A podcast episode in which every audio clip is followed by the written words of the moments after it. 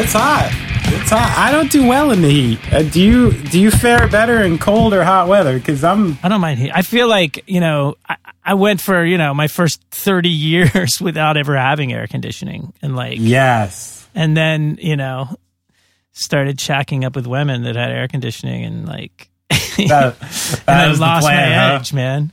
That was the plan. Yeah, but I feel What like did- back in the day, I mean, maybe it's because I was younger, but I feel like also like I just like I, I acclimated. Like I feel like now we don't acclimate to summer.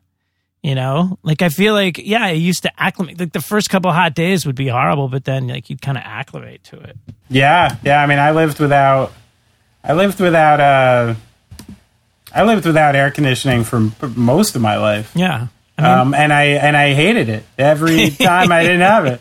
You know, it was funny. It was I grew up with like one AC in the house. It was in my brother's room, and if it was a really really hot night, everyone had to go sleep in my brother's room. oh my god. And that was the deal. And then we moved into another house with no AC. And then, you know, long story, but my family splits up, and now I'm in this two bedroom apartment with my mom that just got built. It's in one of these like apartment complexes that just got built. Fuck, man, you put the AC on that place. 68 degrees in about Right. four minutes, and it cost about $14 to do for like the whole month right. the model of efficiency. I'm not saying I want to move my family into a low income two bedroom apartment where you know where I grew up, but uh, the AC was fucking nice. I'll tell you that much. Yeah, when you need it. I mean, there's times when you need it for sure. It's Yeah. really, but you know, it's the fucking humidity, dude. I mean, if you were gonna, if I were gonna build my dream house, that it would be, it would be central dehumidifying and then ceiling fans. Wow. I don't like it when it's too cold. I don't like it. You know, I, I could never understand people who keep their houses colder in the summer than they do in the winter. Like that just Nah. doesn't make sense. Like what It's the, the, relief. It's the sweet relief. It's like when I you come out and you just walk into it and you're like, oh, it's so nice. Yeah, it's great at first, and then you get cold. So why don't you explain to people who can't see what you're looking at right now? I'm looking at shirtless Benny sweating in his bedroom. You like what you see? Wait, I am. I'm. li- I'm actually live streaming this. This is for Good. the for the patrons. I don't care. There's a lot, a lot of people who see me without my shirt off. I used to have the confidence, like I really do enjoy playing drums without a shirt on. Like it's nice. It feels good. It frees me up. But there's been only a couple times in my life and career that I've had like the confidence and feeling good enough about myself to have a shirtless period. And usually something really messes it up. And I was just feeling good about myself like a couple years ago, and I'm doing research for a book uh, for that Gaslight, um, you know, the re-release we did, the 59 sound book, and I'm I'm on Getty Images looking at images of the band. You know, like 90% of them are Brian, and then I get to like one little section that's me. Oh my god, it's these shots from like one of the worst shows we ever played. It was like I think it was the first show on the American Slang touring when we played um, Bonnaroo. You know, the one down in Tennessee. I wasn't in tour shape yet. It was very hot. I didn't have my stuff ready. So I go ahead and I just rip my shirt off and play Bonnaroo without a shirt. The only images on Getty Images of me that you can purchase for your own pleasure are like these side fucking like like spare tire shots with like my stomach just hanging over my jeans playing drums. Like the biggest muffin top. It's like it's like they were shooting the muffin top not me you know? And it's just like And that's your I legacy imagine- on Getty Im- Images. yeah, and I imagined, I imagined like the actual experience happening, and me flopping around, probably not looking so good up there, and that that fucked me up for like probably another five years, unless unless I get my old man Iggy Pop body. That's what I'm going for now. I don't want to be jacked. I want whatever the fuck Iggy Pop's got going on, where he's like obviously in great shape, but his skin's kind of just hanging off. You know? Well, he's Like, old, man. I know, but he looks great. Yeah, he looks amazing for his age. So. I mean, yeah. Yeah. So that, that that's been my history. I even joke around like anytime we've done TV stuff, like you know when you do those late night shows, there's always like drummer cam like back there. The guy's like back there, Right. And I always fuck around with that guy. I'm like, yo, do me a favor, keep it. Keep it breast up, okay? Let's keep these let's keep these mud flaps out of the shot. Do me a favor. I don't need these flapping around on fucking Jimmy oh. Kimmel or whatever's happening, you know? And you're in you're in you're in good shape, buddy. Eh, good enough. Yeah. I've never I've never been able to off. I've never been able to go over the hump. You know, I get I've learned about myself too is like I need inspiration to get in shape. Like I don't have the self-will to just like wake up every day and be positive and forward enough that I'm like I'm going to eat right, I'm going to treat my body right, and I'm going to do this cuz it's the best thing to do. Like more often than not, I'm going to slip into some sort of dark hole and before I know it, I'm having a sandwich, fucking up some grilled cheese for lunch, not feeling so good about mm. myself, some scotch for dinner, you know, and like before I know it, I'm not doing so well. The only thing that like gets me motivated to get into shape is if I have shows or tours. Right. Literally. It's the only thing. So I guess the only way you can get me into shape is if it's for like a job. so Yeah, the, this is know, not a good time for diets right now. I'll tell you. No, no, no. I was doing, you know, the paranoid side of me was doing really well at first because all the inactivity I had was met with like a fear of getting food.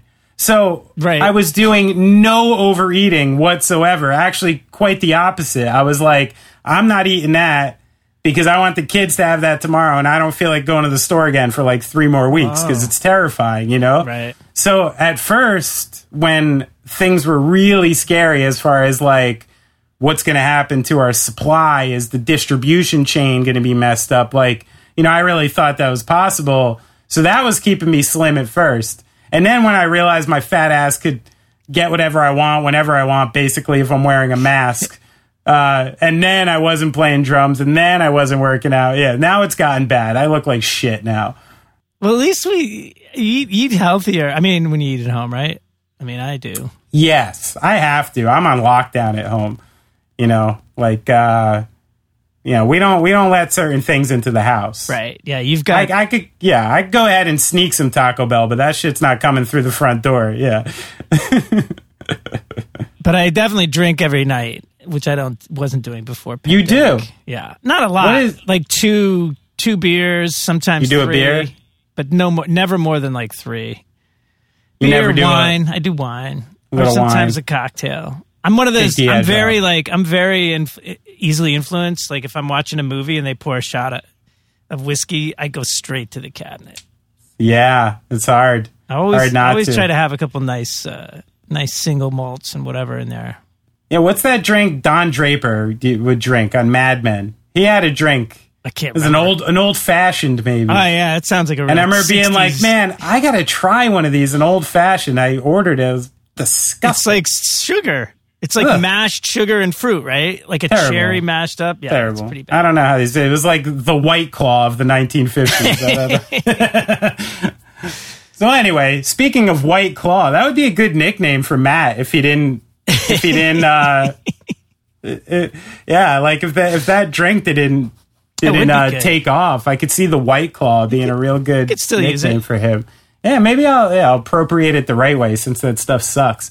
But I've been a big fan of the Bronx from like the get of the Bronx. Like literally, you know, as he was talking about in the interview that, that you'll get to, ironically, you know, they, they, they, you know, rose to prominence really fast. And out of nowhere, there was this like band name that was fucking everywhere. And they had that great cover art with the, you know, bleeding fangs on the first record. And it was just like, what is this? And, you know, luckily for me, they were on this trajectory, but, you know, my friend's label was the one that was putting out their first album. And they were like deeply connected to my situation. So I got to see and hang out with the Bronx a lot early on. And I was never disappointed, you know, every time I heard them, every time I saw them, every time I hung out with them, I was like, I fucking love this band. Even to the point I'm wearing a Bronx hat on the cover of the biggest album I ever did, you know? Right. Um, so I, you know, I'm a huge fan of the band, and I was so happy to have him on. And Matt is like a really dynamic character. You know, like if you saw him on stage, be like, oh, this is like maybe like a scary punk rock guy, and he's just like really sweet, really positive, down for a party, and he's a real punk rocker for right. sure. But definitely not like you, you, don't get like a Sid Vicious vibe from him. You know what I mean? Right. Like he's like, a wholesome he's, punk. He's a nice guy. he's just a nice guy. You know, he's easy to talk to. Talk Lakers with him. Talk Dodgers. Talk music, and and he's just a lot of fun to be around. So yeah, I was really glad that uh that we were able to make this happen, and he came on. Let's check it out. Yeah, long interview. Let's get into it.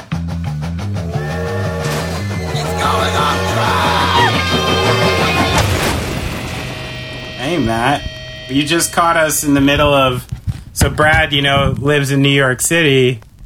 Yeah. And decided to make the venture to the Jersey Shore last weekend. Oh. Without consulting his boy here. Really? He went to like the real like trashy bay part of the ocean where like it was you know, it's, it's where like the NASCAR fans like take off their coats and take a dip. You know, he didn't realize. Yeah. He should like, called his boy. It's like an oil slick. Yeah, it was pretty bad. it's like the beaches there aren't even soft. Like like the sand even hurts there. You know? Yeah.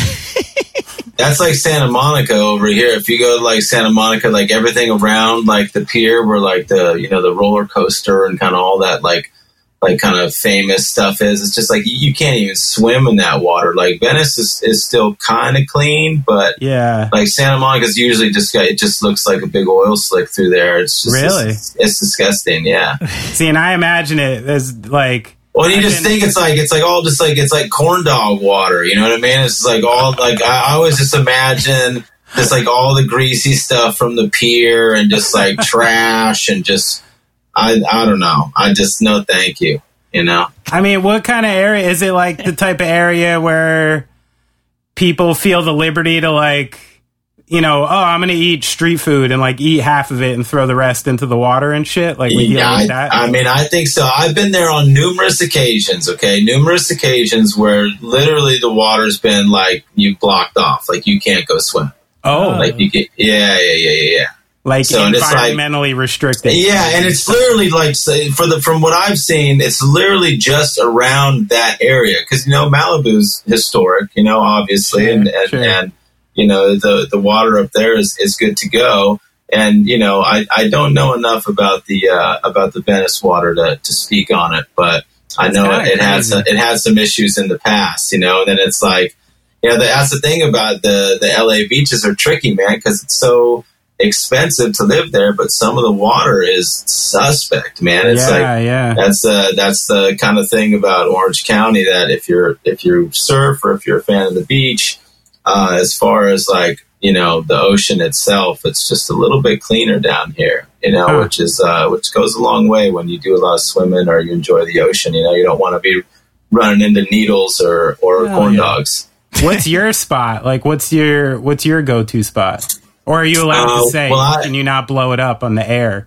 No, no, no, no, no. I, I live in Huntington Beach, so I mean okay. it's it's it's uh I mean it's right here down here right now. It is. I mean it is. You are living in you know in a comic book pretty much. It's like it's crazy. I mean the climate down here between politics and pandemics and summertime and, and all that stuff. It's just, it's completely insane. But the water's clean.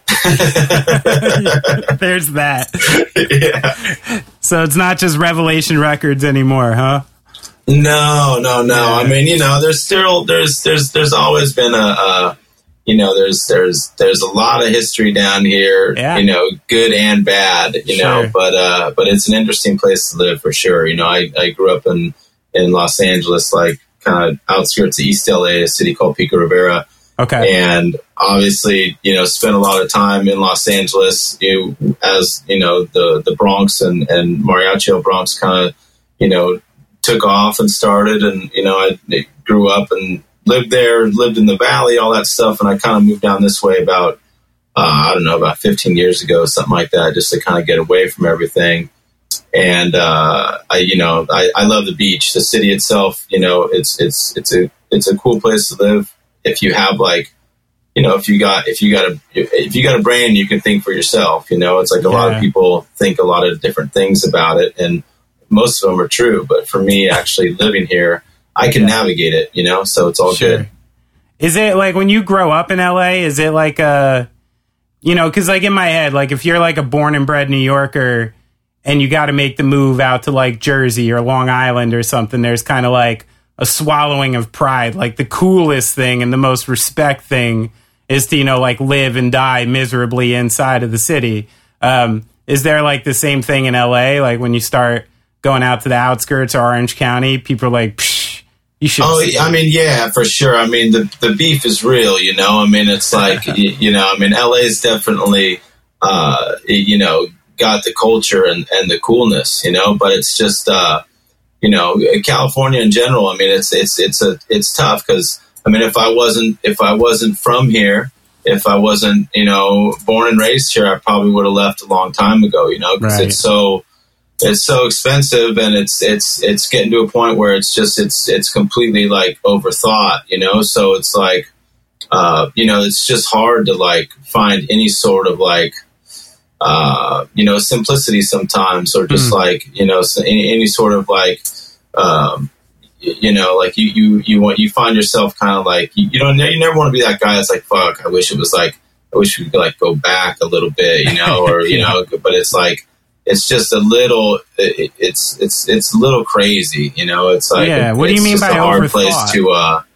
It's it's a hard place to get comfortable, you know. But it's like I for me, it's like I can't really ever see myself leaving, you know, just because it's like, I mean, I, I, I love it, you know, but it's like, you know, between Los Angeles, Orange County, you know, San Diego, San Francisco, you know, there's there's so much, you know, yeah. there's, there's, so much diversity and culture and, and, and awesome people, you know. So for sure, um, if you can kind of find a way to skate around, you know, the bullshit, which is kind of why I came down here, you know, yeah, and it's like yeah. you can kind of find a way to get around that and find yourself like a little spot that's not, you know, four grand a month or something right, like that, right. then then you'll you'll probably be stoked. You know, it's something about the California thing. It doesn't even matter where you go. You know, like so I'm hanging out with with Hammer from Violent Gentlemen. I don't know if you know this this great clothing company out of Orange County. Yeah, um, yeah, I do.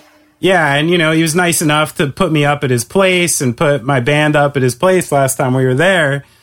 And you know, we're having a conversation outside. I'm explaining to him, you know, the trouble I have with sleep because, you know, I'm a New Yorker and neurotic and paranoid and like like we all need to do something weird to sleep. It's just like part of the nature here.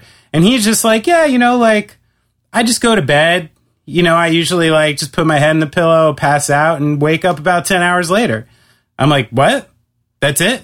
You know, and, and I'm like, wait a minute, are you born and raised in Orange County? Like, have you never lived anywhere else? He's like, nope. And I started doing like some field research almost and just people I know. And there is, honestly, there's just this like, it's a safety general, cushion. there's something, there's just an ease to the mind. There's something about, waking up in California every day for your entire life that just like does something differently to your spirit than than growing up on the East Coast, man. It's definitely. Oh, I mean, hundred percent. I mean, I remember the you know the first time I that, that I went to the East Coast. I remember waking up uh, in New York for the first time and you know stumbling out uh, around 9 a.m or something like that. And just the you know this city almost swallowed me whole you know my first two steps on the sidewalk. I couldn't believe how fast people were moving how loud everything was. You know i'm just like you know where's my where, where's my avocados you know? So it's, uh, it's just like i mean and i i fell in love with it instantly you know? Right, like right. I, I was just like whoa because you know i was just like i can't this is it's so cool to experience like both coasts. You know, sure. it's like it's something that that you know if if you haven't, it's like it, it's unreal. It's so cool. What like what makes them so different, and it's so rad and so true. How you know East Coasters just you know they just get after it and they just go for it and they're just fucking moving nonstop. You know, and it's like uh, the West Coast is the exact opposite. You know, it's like right. we we we get our stuff done, but it's laid back You know, yeah. it's laid back and it's slow and it's it's it's it's got a whole different style. You know, yeah. Yeah. And, uh, and and and so it was really cool to to be able to experience that, and and and I really do. I love it and I appreciate it, you know. And then you have you know, and then you get weirder, you know, as you go into the middle. I mean, you throw that Texas lifestyle in there. I don't even know what that is, you know. you know what? You know, after all these years, I think Texas is more like us. You know, they're really, they're kind of aggressive. They drive fast. They sort of have this like irrational pride about where they're from that it's like the greatest place in the world and nowhere else is good very um, true. You know, especially like the cities in Texas. Like I'm driving around and I'm like, this feels like strangely familiar to me. These people are just kind of unnecessarily angry and aggressive, you know, yeah. which which does feel familiar. But then, like you said, you know, you you uh, if you hit you know Texas at the east or west coast and you see that, oh, you're like, oh, I have 900 miles to get through this fucking thing. You know, you drive through like a lot of you know, all of a sudden you're in something that feels like Oklahoma, then you're in something yeah. that feels like Arizona. You know, it's yeah. like uh, that's just a who knows. We we could we, and it's basically Mexico anyway. You know. Yeah, it's. I mean, I love Texas, man. I love it. Like I, was thinking, like, like where can I live if I did, you know, leave California? And I, I could definitely do Texas. I, you I could. Love, yeah, I could. Where about you think? I mean, you know, I mean, I yeah, Austin's automatic, you know, but Austin's so insane. It's like sure. it's so it's like it, at this point, it's like you know, ten cities in one. Um, but it's like it's still a, such a rad place and such a cool place for artists and musicians. I could do Dallas. You know, I, I love Dallas. I think Dallas has come a long way. It's got a lot more kind of culture and art to it now. Sure. Um, you know, it's like and you know, I couldn't do Houston because Houston, the weather's just too crazy. You know, it's just like right. it, yeah. it's it's too nuts. It literally changes every ten minutes or whatever. You know, so but I mean, I could also, you know, I could be one of those dudes that just you know has you know a, like a you know like a eighty three Ford truck and just has some you know weird like just you know shack in the middle of nowhere and just kind of you know as long as I can as long as I can get some sort of electricity, you know, a refrigerator, Wi-Fi signal, I, will be I'll be fine. I could do that Texas life, man. I don't I don't I don't mind it. Ranch. So are you like when, when you get yeah when you when you get home from tour and you're not working and stuff like are you uh, are you kind of a homebody? Do you like do you like being at home? Uh, I mean, I appreciate being at home. I don't. I'm not really like a, a, a hermit or anything like that. I mean, I, I like. I, I love being able to get home and, and, and unwind and, and like you know, like kind of like unpack mentally. You know, yeah, for yeah. sure, for sure. But um, but I like uh, I like living life, man. You know, yeah. I, I, like I like going out and doing stuff and, and, and you know driving places and you know experiencing things and talking to people and and uh, and and kind of you know and just doing that. I mean, I, I appreciate being at home, but uh, you know, I don't need to do it too often. Sure. Well, I mean, that being said, uh, you know, how how's your uh, mind been, and how's your productivity been during uh, the quarantine? Like, where where exactly are you at, and and how you've been uh, keeping yourself and your mind occupied during this time? It's crazy, man. I mean, it, it's uh, it honestly it changes day to day. You know, right. it's like uh, uh, overall it's been pretty good. You know, you got to keep like you know, I, I, guess a higher perspective uh, is what I what I try to maintain. You know, it's like I'm still alive. I'm you know still healthy, and you know I'm living by the beach, and I may not be playing music right now, but I play music for a living, and you know I'm doing my thing. So you know, it's like it, it, all in all, it's like you know everything is is is still you know um, positive, you know, but right. it's like it's definitely yeah, in the grand scale. But you know, it's like then you start. I mean, this is the most.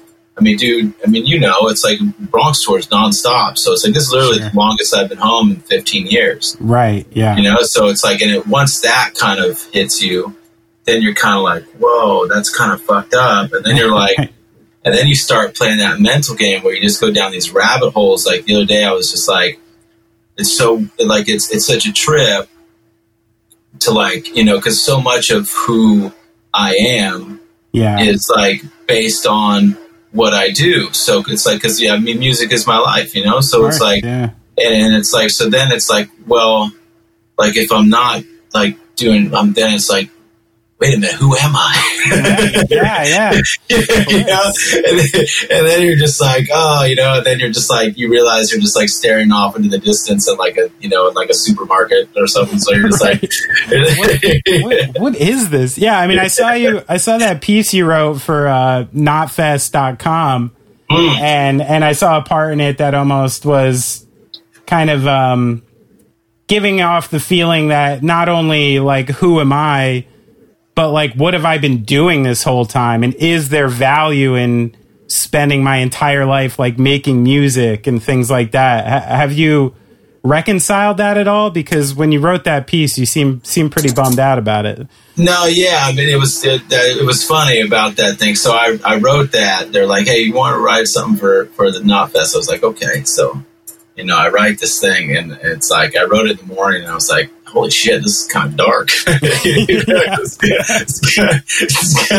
it's, kind of dark, you know. well it's a metal Uh, website right Uh, yeah, yeah, yeah. there you go And, uh, and I was like, yeah. I was like, ah, and then you know, it's like, uh, you, you know, and, and you know, I, I I learned a while ago that it's like, you know, you you actually you, you have to, you know, you have to take a moment before you put stuff out there because it's it's going to be out there forever. Right. You know what I mean? And it's like you got to realize, like, do you want like this may be how you feel, but do you want to show that to people? You know, do you want Right. people to, to, to know that? You know, so um, so I, initially I, I sent it to our, our manager Josh, and I was like, he's like, "Wow, man, this is kind of heavy." I was like, "Yeah," I was like, I was like, "Yeah," I was like, "I don't know," you know. And there's like like five minutes after I sent him, I was like, "Dude," I was like, "Don't let, let's just scrap this. It doesn't feel right." And then yeah so he's like, okay. And then, you know, like a, a week later, he got back to me. He's like, hey, uh, Knotfest, you know, they really want to run that thing. They, they were really into it. They like it. It's like, you know, it's like just kind of a, a raw thing and they were into it. So I reread it and I fixed a couple things. I was like, all right. all right So, it. Yeah yeah, I mean, it, it is what it is, you know? I mean, so, it's but- real. It's real, and and I think for any musician reading it, I, I don't, you know, I'd say ninety nine percent of musicians at some point along the point of doing this, and probably often, especially if I'm talking about myself, have to reconcile that feeling. You know, like like is this important? Is this doing anything? And when there's something real happening in the world and something um, that involves you know action or money or things that you can do to help and you're like oh i just made a record with my friends like did that do anything to to help the world Yeah, Um, it's all, it's hard to balance like the, the, the, the like you know the, the greater good with like you know the your your own life. You know, it's like it's like it's, it's it's a hard thing to kind of figure out right now for a lot of people. You know, not just musicians. Uh, you know, but it's like and, and that's kind of the thing. It's like when I was sitting with that with that article, I was like, well, do I want to try to like you know because I'm I'm I'm a, a, a positive guy. You know, so it's Yeah. like. I was like, do I want to try to like rewrite this ending to kind of make like a positive statement? And I was like, nah, fuck it. You know, it's like it is what yeah it is. it's real So, um, but yeah, it's like I, I mean, I, I mean, I, I 100 percent like believe in in what I'm doing, what we're doing, what musicians do, what artists do, and and, and all this stuff during this crazy time. It's just so weird. It's there's so many, honestly. There's just so many like just insane conversations that take place in my head on a daily basis of just like and, and, and just like trying to like figure out like uh, trying to understand everything that's happening right now and just Yeah. like where like where it's going like what it all means and it's just like it, it's just it's such a I mean it's a super crazy time dude. I mean it's like I, I was you know looking back and, and, and kind of reflecting on stuff. And it's like it's a trip to say but it's like you know I'm, I'm 41 years old and it's like this is most definitely without a doubt like the craziest time since I've been alive. Like Yeah. it, it- like in my in my lifetime this is the most this is the fucking weirdest the world has been.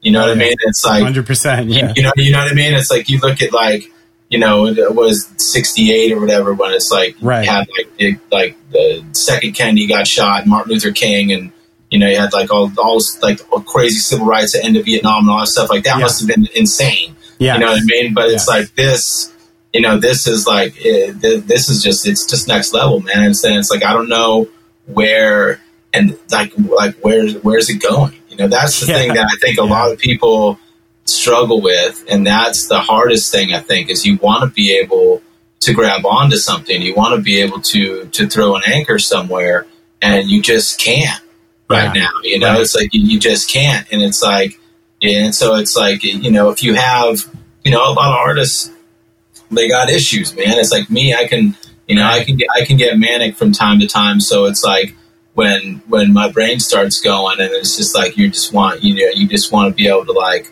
you know you and that's the thing too it's crazy how sometimes at least for me in these in these type of times and i think for a lot of people from friends yeah. i've been talking to it's hard to it's it's hard to create like it's because because it, it's hard to like it's hard to it's hard to focus on one thing honestly it's yeah. hard to it's hard to sit down and be like okay like I'm gonna write a song or I'm gonna do this or I'm gonna do that. Like I like I had a, like super crazy like moments last week of just like extreme inspiration where I like wrote and wrote and then I like you know right. recorded and did all these things and like and it felt so good to finally feel that because yes. it's like I was trying to like make it come out of me because I was like God everything around me sucks I just want to yeah. do something fun you know, and it's like I it just I just couldn't do it. It was just like God, it's just like I was just. I mean, I don't know how you've been during this thing, but it's like I've had, you know, it's like like I'm pretty I'm pretty normal on like a you know I'm I'm riding like a five or six out of ten on a, on a daily basis, sure, but it's sure. like dude, there was like dude like a month ago or something, dude, I had like a like two weeks, I had like a week and a half, two weeks straight, dude, where I just I was just like, dude, I was doing nothing. Yeah. Like, and I it's like, dude, this sucks. I was like, yeah, I couldn't, I couldn't get out, dude. I couldn't do anything if I tried, dude. I was like, right. I just, I just could not do it, and it was just like, god damn, this is brutal, you know. But it's like, uh, you know, but then it's like that. That's when you jump back into perspective, and you're like, okay, like fuck, you know, like I'm sitting here, you know, creatively, you know, just mute, you know, and right. it's just like, but you're, but you know, it's like I'm still, you know, it's like I'm not George Floyd, you know, I'm not fucking yes. dead, you know, yes. I'm not, I'm not this, I'm not that, and it's like, so you find, you know, you find ways to like to, you know, to to battle through it, and you know, you realize that there's that there's bigger things happening around you, and you go, but it's like it's almost like the bigger the bigger picture is like a day job now. And so it's like right, yes. You, you, wake up and you have all these things that you can be a part of and you can you can get online and you can read all these things and you can be an activist for all these people that don't have voices and you can do that. And then it's like, you know, then you come home from work and you hang your jacket up and you're just like, Ugh. right. What now? What now? Well, yeah. I mean, it's it's such a strange thing to reconcile too, because you know often when you know you're not feeling inspired to be creative you can find a lot of things in like real life that are like oh this is the reason i can't create right now. This is the reason i'm not inspired. And when you're literally like being told to be home told to do nothing and almost told to have that time in, in your head you know there's like no sensible reason why you shouldn't be creating constantly because I have the time that I've been asking for forever to just sit here and work and create.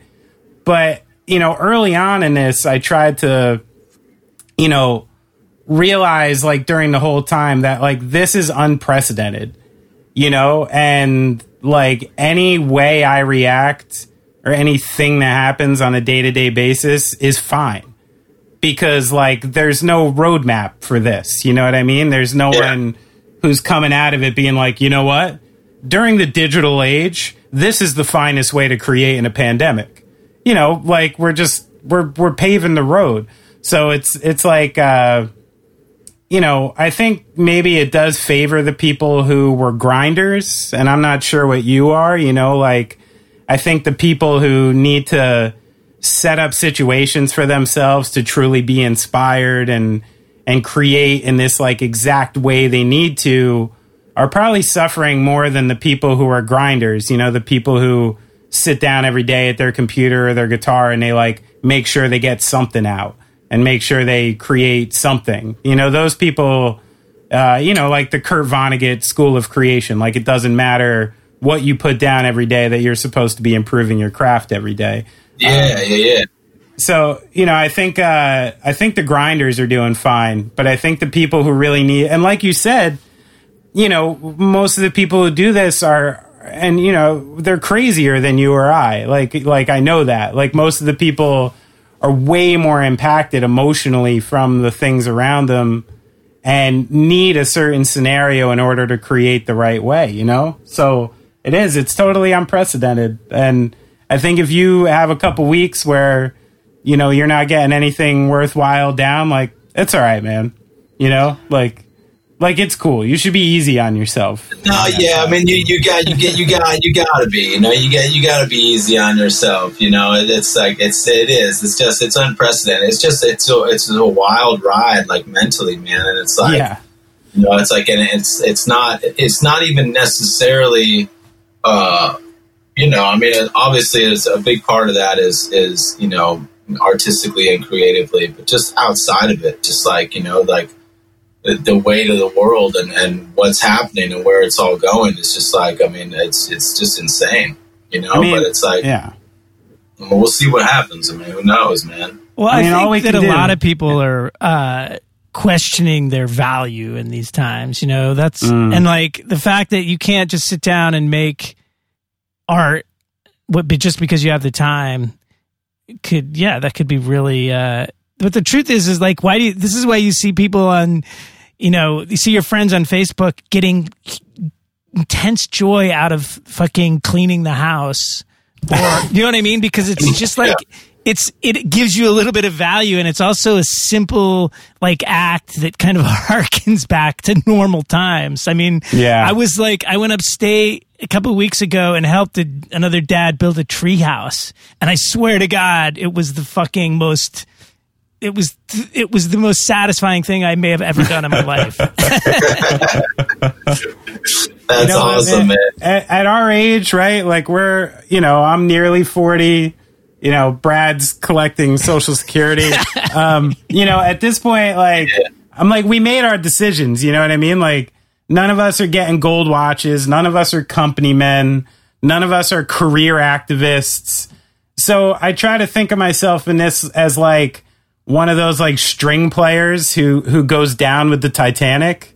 You know, yeah. it's like it's like this is what we do, and we're just gonna play it out until the end because this this is what I am. You know, um, and I'm sure there's plenty of people listening to the Bronx records right now to to help them get through it. You know, like uh, always, I mean that's, there's that's always the cool that thing. It's like it's it's like it's it's it, it has been such a rad reminder that way too of just like you know, like in speaking of value, it's like it, it has. I mean, you know, you have those moments where it's like definitely like the you know, you know, like you know, like what's my purpose? What does it really matter in a world that's you know going to hell? But at the same time, like it, it's been so cool to see you know fans of of not only the Bronx and El Bronx, but just in general, you know, supporting artists and and and you know, kind of you know really going the extra mile to, to, to, to be there, you know, whether it's, you know, stupid shit like buying a shirt or just overall, just like, you know, like being able to be in contact with your fans over social media,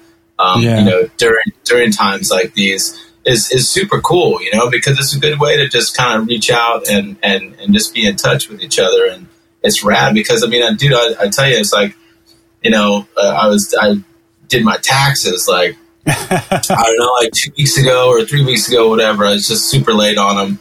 And I was going through all my bank statements and I was like seeing like all this random shit, you know, it was like Taco Bell in Minneapolis or whatever, you know. And I was, right. I was getting all, I was getting all bummed out, and I was like, "Fuck, man, I miss traveling so much. I miss like playing shows. I was going through all my all my statements and seeing all this stupid shit I was buying on tour, you know. right. And uh, I was just like, God, you know, I miss that stuff so much, you know. And it's like, yes. man, it's so fortunate to to just be able to have that, to have that right. community, have a community of people who you know you can you know engage with and, and just you know who supports you, whether it's you know digitally or on the road or whatever, you know. And it's like it's so cool to to to have that, you know. And it's yeah. like uh, uh, honestly, it's like it's the best thing ever, man. It's like and and I can't, you know, I, I can't wait to get back to it. Obviously, and I know at some point there's going to be some version of a of a future. You know, it's yeah. like whether it's completely, you know, completely different and it's never the same. Is you know, if that's the way it shakes out, and that's the way it shakes out, and we'll adjust and we'll go forward. But uh, you know, I'm just. I, it's another thing that you realize in these types of situations is how much you have to be grateful for, you yeah. know. And it's just like I, I, I rely on that so much because it's like, you know, there's there's the band has meant like so much to me, you know. It's like and and not just it's not being in the band; it's everything that being in the band brings to your life. You know, it just yeah. brings for me it's so much validation you know, just who I am as a human being with, you know, the, the guys that I create with, you know, and the, the it's like the, the experiences of, of, traveling the world and meeting people in different countries and, uh, you know, late night conversations about music and art and, you know, being able to just have this amazing life full of memories, uh, you know, that would have never happened if I had not picked up a microphone, you know, so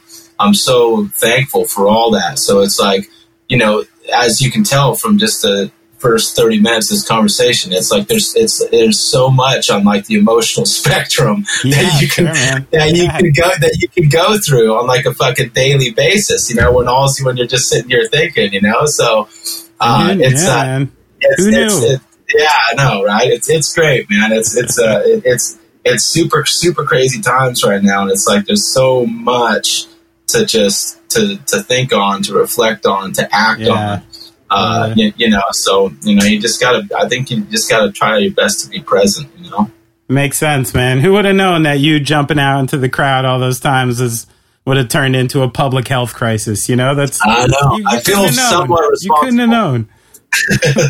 so, Matt, we have a fun segment on this show. It'd be a good time to turn the corner anyway. Called Mystery Friend. Mystery Friend. Okay. I speak to an old friend of yours, get a great story. You have to tell me a little bit about this story and then guess which friend told me. Oh, Speaking God. of road memories, I had uh, employed Pete Steinkopf of the Bouncing Souls to give me a great story. I figured you guys have spent quite a few nights together. And uh, Pete texted me this morning saying he's got nothing. Oh, he's got yeah. nothing. So I told him on this podcast I'm going to start his smear campaign and, yeah. and besmirch his good name throughout the going off track community. Well, no, that's see, that's that's that's good on Pete because he's he's you know he's he's keeping uh, he's keeping quiet, isn't it? I uh, figured it might have that. something to do with that I, with I Pete. I figured Pete might be up to some like consigliere stuff. yeah, where he's he's keeping quiet for a reason. I had a feeling Pete could have been it. Yeah, but so I did dig up another one, which is something I want to talk about anyway. Okay, so I was told, you know, I live in Jersey City, New Jersey, and I don't know if you ever remember being in this place, but apparently yeah. one time you slept at an apartment in Jersey City. People were chilling and drinking and eventually went to bed, and you were still enjoying the evening. Uh, eventually got bored and left. Mm-hmm. And the next morning, the person you were staying with was walking their dogs and found you sleeping next to a trash can on the street. yeah. Uh, can Can you give me a little insight into that story, and maybe uh, and then and then harbor a guess as to who told me such story?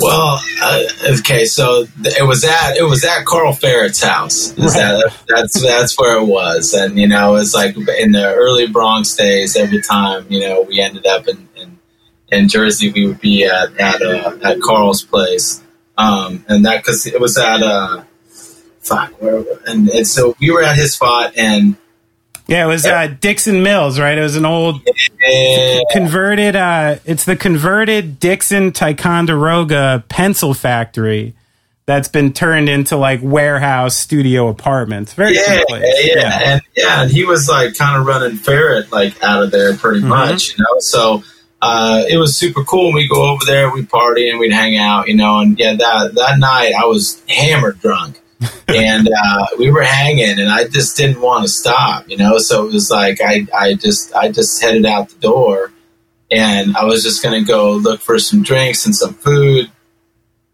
and it was like uh, it was kind of like you know the end of The Shining when like he's like he's like he's, he's, looking for Danny or whatever. He's got the axe and he's just he's just in the maze, you know. And he's just like uh, uh, that, that was pretty much me on the streets. You know, I was like I was just looking for action, assuming that there was just going to be.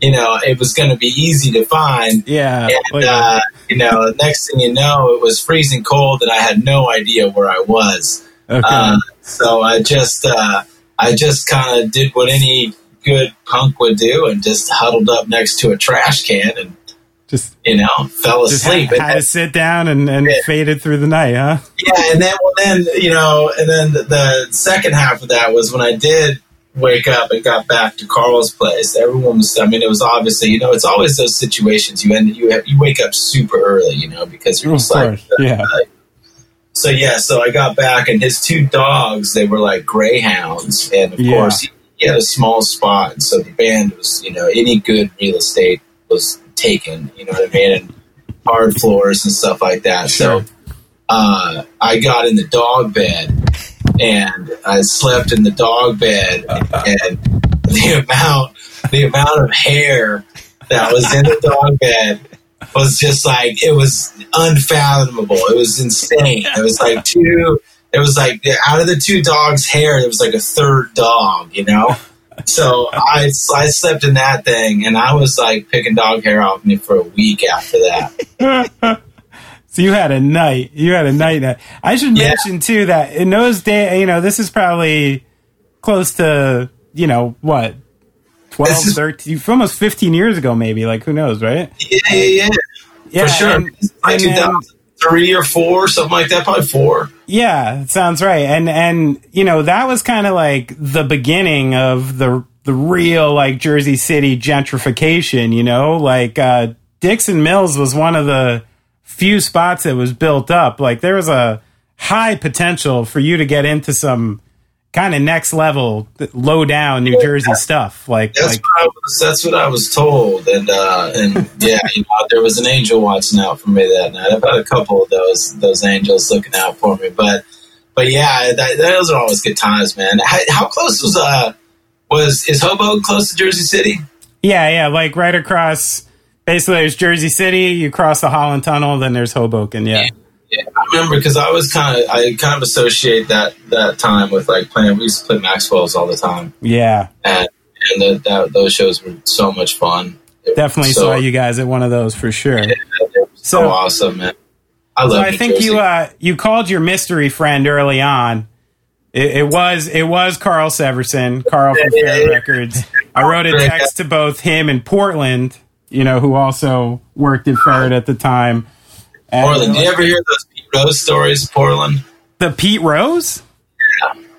He I, no, he's he, got a Pete Rose story. No, he he when he used to do this thing, we'd call it. He used to do this thing, he's like Pete Rosing, because he used to slide.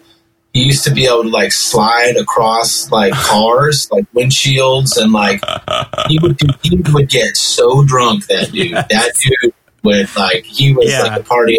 He was like. Yeah yeah, like the guy at the office who got too drunk, you know, shirt off, like he yes. like he, had like you know like a very very chill place, and he would be very unchill. mm-hmm. Yeah, I've, I've been through that situation a number of times. Literally, I was like, I was like 22 years old, and I would get asked to go tour with Nora just because I was friends with him, you know.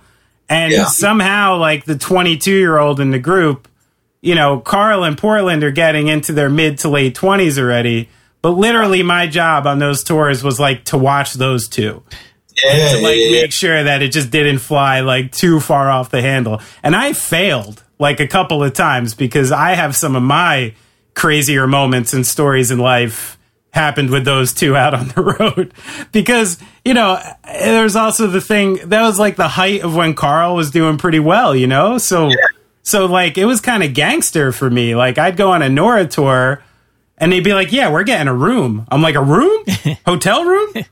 I'm like, "The ferret credit card? You sure?" You know, and and it was it was pretty luxury for me. Oh yeah, those yeah. those early days were so out of control, and I was so. I mean, I was I was out of control, but I was also so like just green, dude. Like I was just, you know, right. I was just like, I was just. I mean, I was, uh, yeah, I was out of my element all the way, and just didn't really know how to like you know, you know, in, the, in those situations when you're when you're you know younger and you're just kind of like trying to like it's like a you know that's why I would just like I would I was just drink out of control and just party out of control because I just it was the only way to kind of like uh, like I just you know kind of feel a little comfortable you know because it was like it was so it was so crazy. I mean it was like going from you know like uh, you know the, the, everything happened with the Bronx so quick you know it was like and then you know doing like all the all the like kind of East Coast like hardcore stuff. It was just like it was just it, it was just super like weird scene, you know, like yeah, to like yeah. to just kind of just to, to, to be dropped into, you know what I mean? It was just like, and it was super rad. Uh, but it was just kind of like it was it was just crazy. So I, I, just I mean I was just raging nonstop. Yeah, I, I mean, speaking of that beginning, like you know, you guys had just that really unique unique start. Um, could could you speak on that a little? Like like what actually happened within the first you know six months of you being a band and the first couple shows and and now yeah. like and now in like hindsight, do you think that was like positive or negative like in the long run for for your career and stuff like that like can you talk uh, it was it was is one hundred percent positive, man. It's like yeah. I think you know early on. I mean, you just gotta the the approach was just throw them in the deep end, you know, right. and and you know sink or swim, and it was that type of that type of thing. And it's like that's kind of you know the way it had to be. It's like you know when we when we first started the band. Uh, we had uh, two managers who were just buddies that were like helping us out and looking out for us. Jonathan Daniel and Pablo Matheson. And uh, Jonathan, um, you know, he built Crush Music. It's his his right. empire, and, and, so he he he is uh, you know both guys are, are are great dudes. Jonathan is is is an absolute genius, and it's like you know their kind of whole thing was you know just don't you know don't give them anything you know it's like music you know the music industry is so used to people bending over backwards for them mm. doing whatever they want you know, it's like when we're going to generate this like buzz about you guys, and when people ask for it, we're going to tell them to fuck off. You know, and so and, and how did those how did those guys find you? You know, before you were you so know, you hadn't what, played that many shows yet. So, like, check, so check this out. So the way the way the Bronx kind of like the way it, it, it broke down is like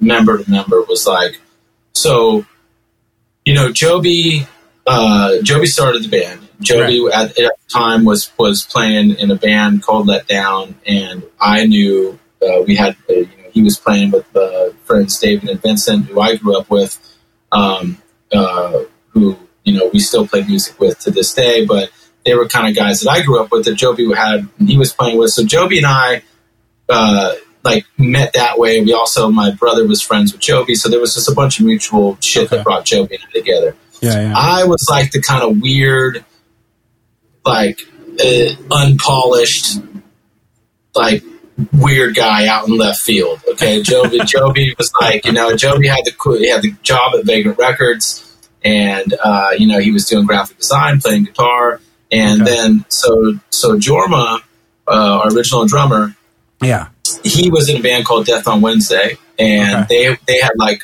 a good amount. They had like professional buzz. You know, they okay, had like okay. been on like a tour with Social Distortion.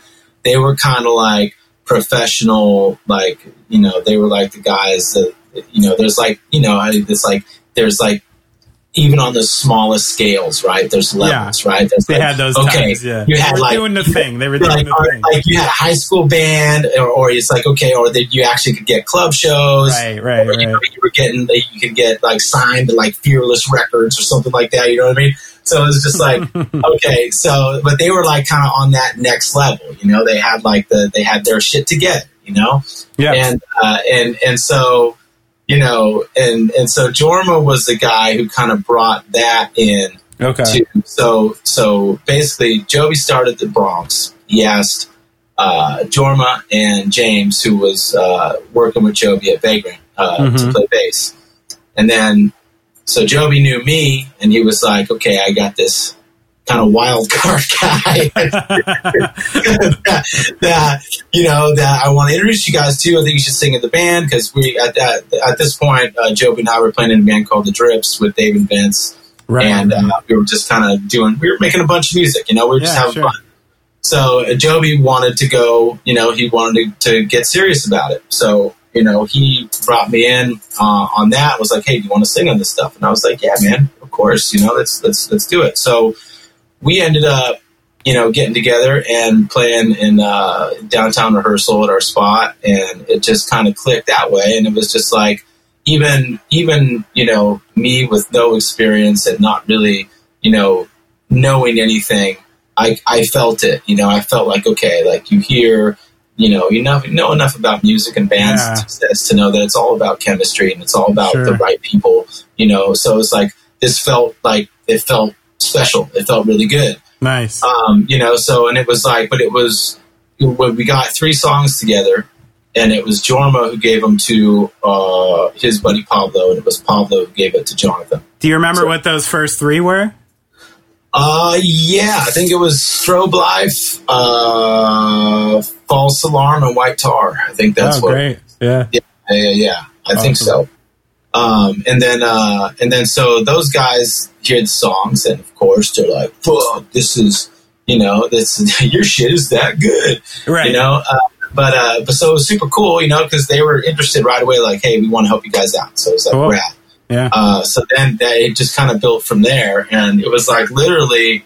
I mean, it was so cool to like be on like the bubble of like the whole kind of old school like music industry because right. it was like right it was right at the tail end before it kind of all went to shit as far as like record deals and all that stuff like I remember there there was this band fuck it was like there was, do you remember that band Vendetta Red I do yeah they got like a like a zillion dollar record yes. deal I yes. remember that and I was just like holy shit you know what I mean like these bands just like fucking so it was it was that time you know it was kind of right. like the end it was like the end of that yeah, kind of yeah. weird ad drive-in wave where you know everyone was just kind of labels were just signing bands. You know what I mean? Yeah. And it ended and, up being like probably what like the last run of it too. Yeah, straight up, it was, dude. It was, and so you know we got we ended up getting you know we I mean man some of the early shows like you know I was uh, I, you know I, you look back on them and you remember them with such like you know, you there's such fondness and it's so great. And then you like, I think there's like we have like a VHS of our first show, like one of our early shows, The Troubadour. Man, it's nice. it's not it's not good. but, but I mean, I, am looking at it from you know whatever critical, but yeah, of course. You know, so that you know that kind of just built from there, and then we kind of you know we started sending out. Uh, we started getting label interest, and then we started sending back like you know, just stupid shit to fuck with them. And then, of course, that just built from there. And Jonathan and Pablo were able to kind of build this like old school like bidding war over a band that had been together for maybe six months and had three songs. What kind of know? what kind of dumb shit were you sending back to people? Like people you weren't interested in? You were just you were giving them yeah, yeah, yeah. Like, uh, you know, yeah, like, uh, like this. Uh, the one guy, like, uh, I think one guy, the one label asked us, you know, for to send, to send him the rock, and so we literally sent him like a box of rocks. good, good. Anyone who says that, oh, yeah, yeah, I think Joby responded to an email in like some sort of Morse code or something like that. It was just like it was, you know, it was just whatever. We were just fucking with people, and yeah, it was like. Yeah it was super cool. And then, uh, and then, you know, so yeah, and, and, you know, Jonathan, uh, you know, lined us up with Gilby Clarke to kind of right. finish the record, and that was that was a big thing. You know, it was it was it was insane. So then at that point, you know, we got we got you know, oh, dude. So we went, dude. We went to this one record label meeting, and I forget, I wish I could remember who it was, but this guy like took our song and like pitch shifted it down Oh, like, no. It's like, how about that? That feels good, right? No. We're, just, we're, just like, we're like, whoa, this is so retarded. Like, we're out of here. you know? uh, That's but, so uh, bad. Yeah. And, yeah. You, and you had a little bit of a uh, reputation, too, from what I heard, for really like sucking the meat out of these these meetings, too, I heard. Like, you really you really, I mean, I was really trying to drain the cards, right? Yeah, I was trying, man. I mean, yeah. you know, it's like I was doing the best I could to get, you know, I mean, I was living off of nothing, you know. Right, it's like Joby, sure. Joby kept me alive for a solid year. I would just, he would literally, I would go into Vagrant, and mm-hmm. I, he would just give me boxes of Vagrant CDs, and I would go to Amoeba and just sell them. Oh wow! it was it was it was amazing, you know. It was just like it's because at that time that was good money. Sure. I mean, you got you had like you know you had like you were getting I was getting like you know four or five bucks a CD, man. Yeah, was, baby, those are hot titles. Yeah, dude. and, and man, you, if that uh, you know if there was like a, a box set or anything like that, yeah. there, woo, woo, you know, yeah, you were going to Sizzler that. Hell yeah, hell yeah. Yeah. So yeah, we do these meetings, you know, and I'd, I'd ask people for cash, you know, I'd I'd, I'd, I'd do all that shit. But good, it, good. It, it, was yeah, it was a good time, man. We did like, you know, Island took us out to New York. We did like the whole like just completely just scripted, like take the rock band to a strip club, you know, thing. and it, dude, and it was it was just like you would always think it was. It was just fucking. It was perfect. It was magical. Yeah. You know, yeah, it, was, yeah, it, was, totally dumb. Um, but uh, but we did. We got to do all that and experience all that, and kind of the last wave of that. And and I mean, I don't know. Maybe it's come back around nowadays, but I don't think it has. You know, it's just like it's just so. kind of a, not like that. Yeah, it was super cool to, to kind of get in eh, at the end of that rainbow, you know. So eh, we ended up signing a, a, a a deal with Island that was super cool. Not not like a million dollar deal by any means, but we right. got we, but we got what we wanted. We got a little bit of cash to pay off some bills, buy a van, go on tour.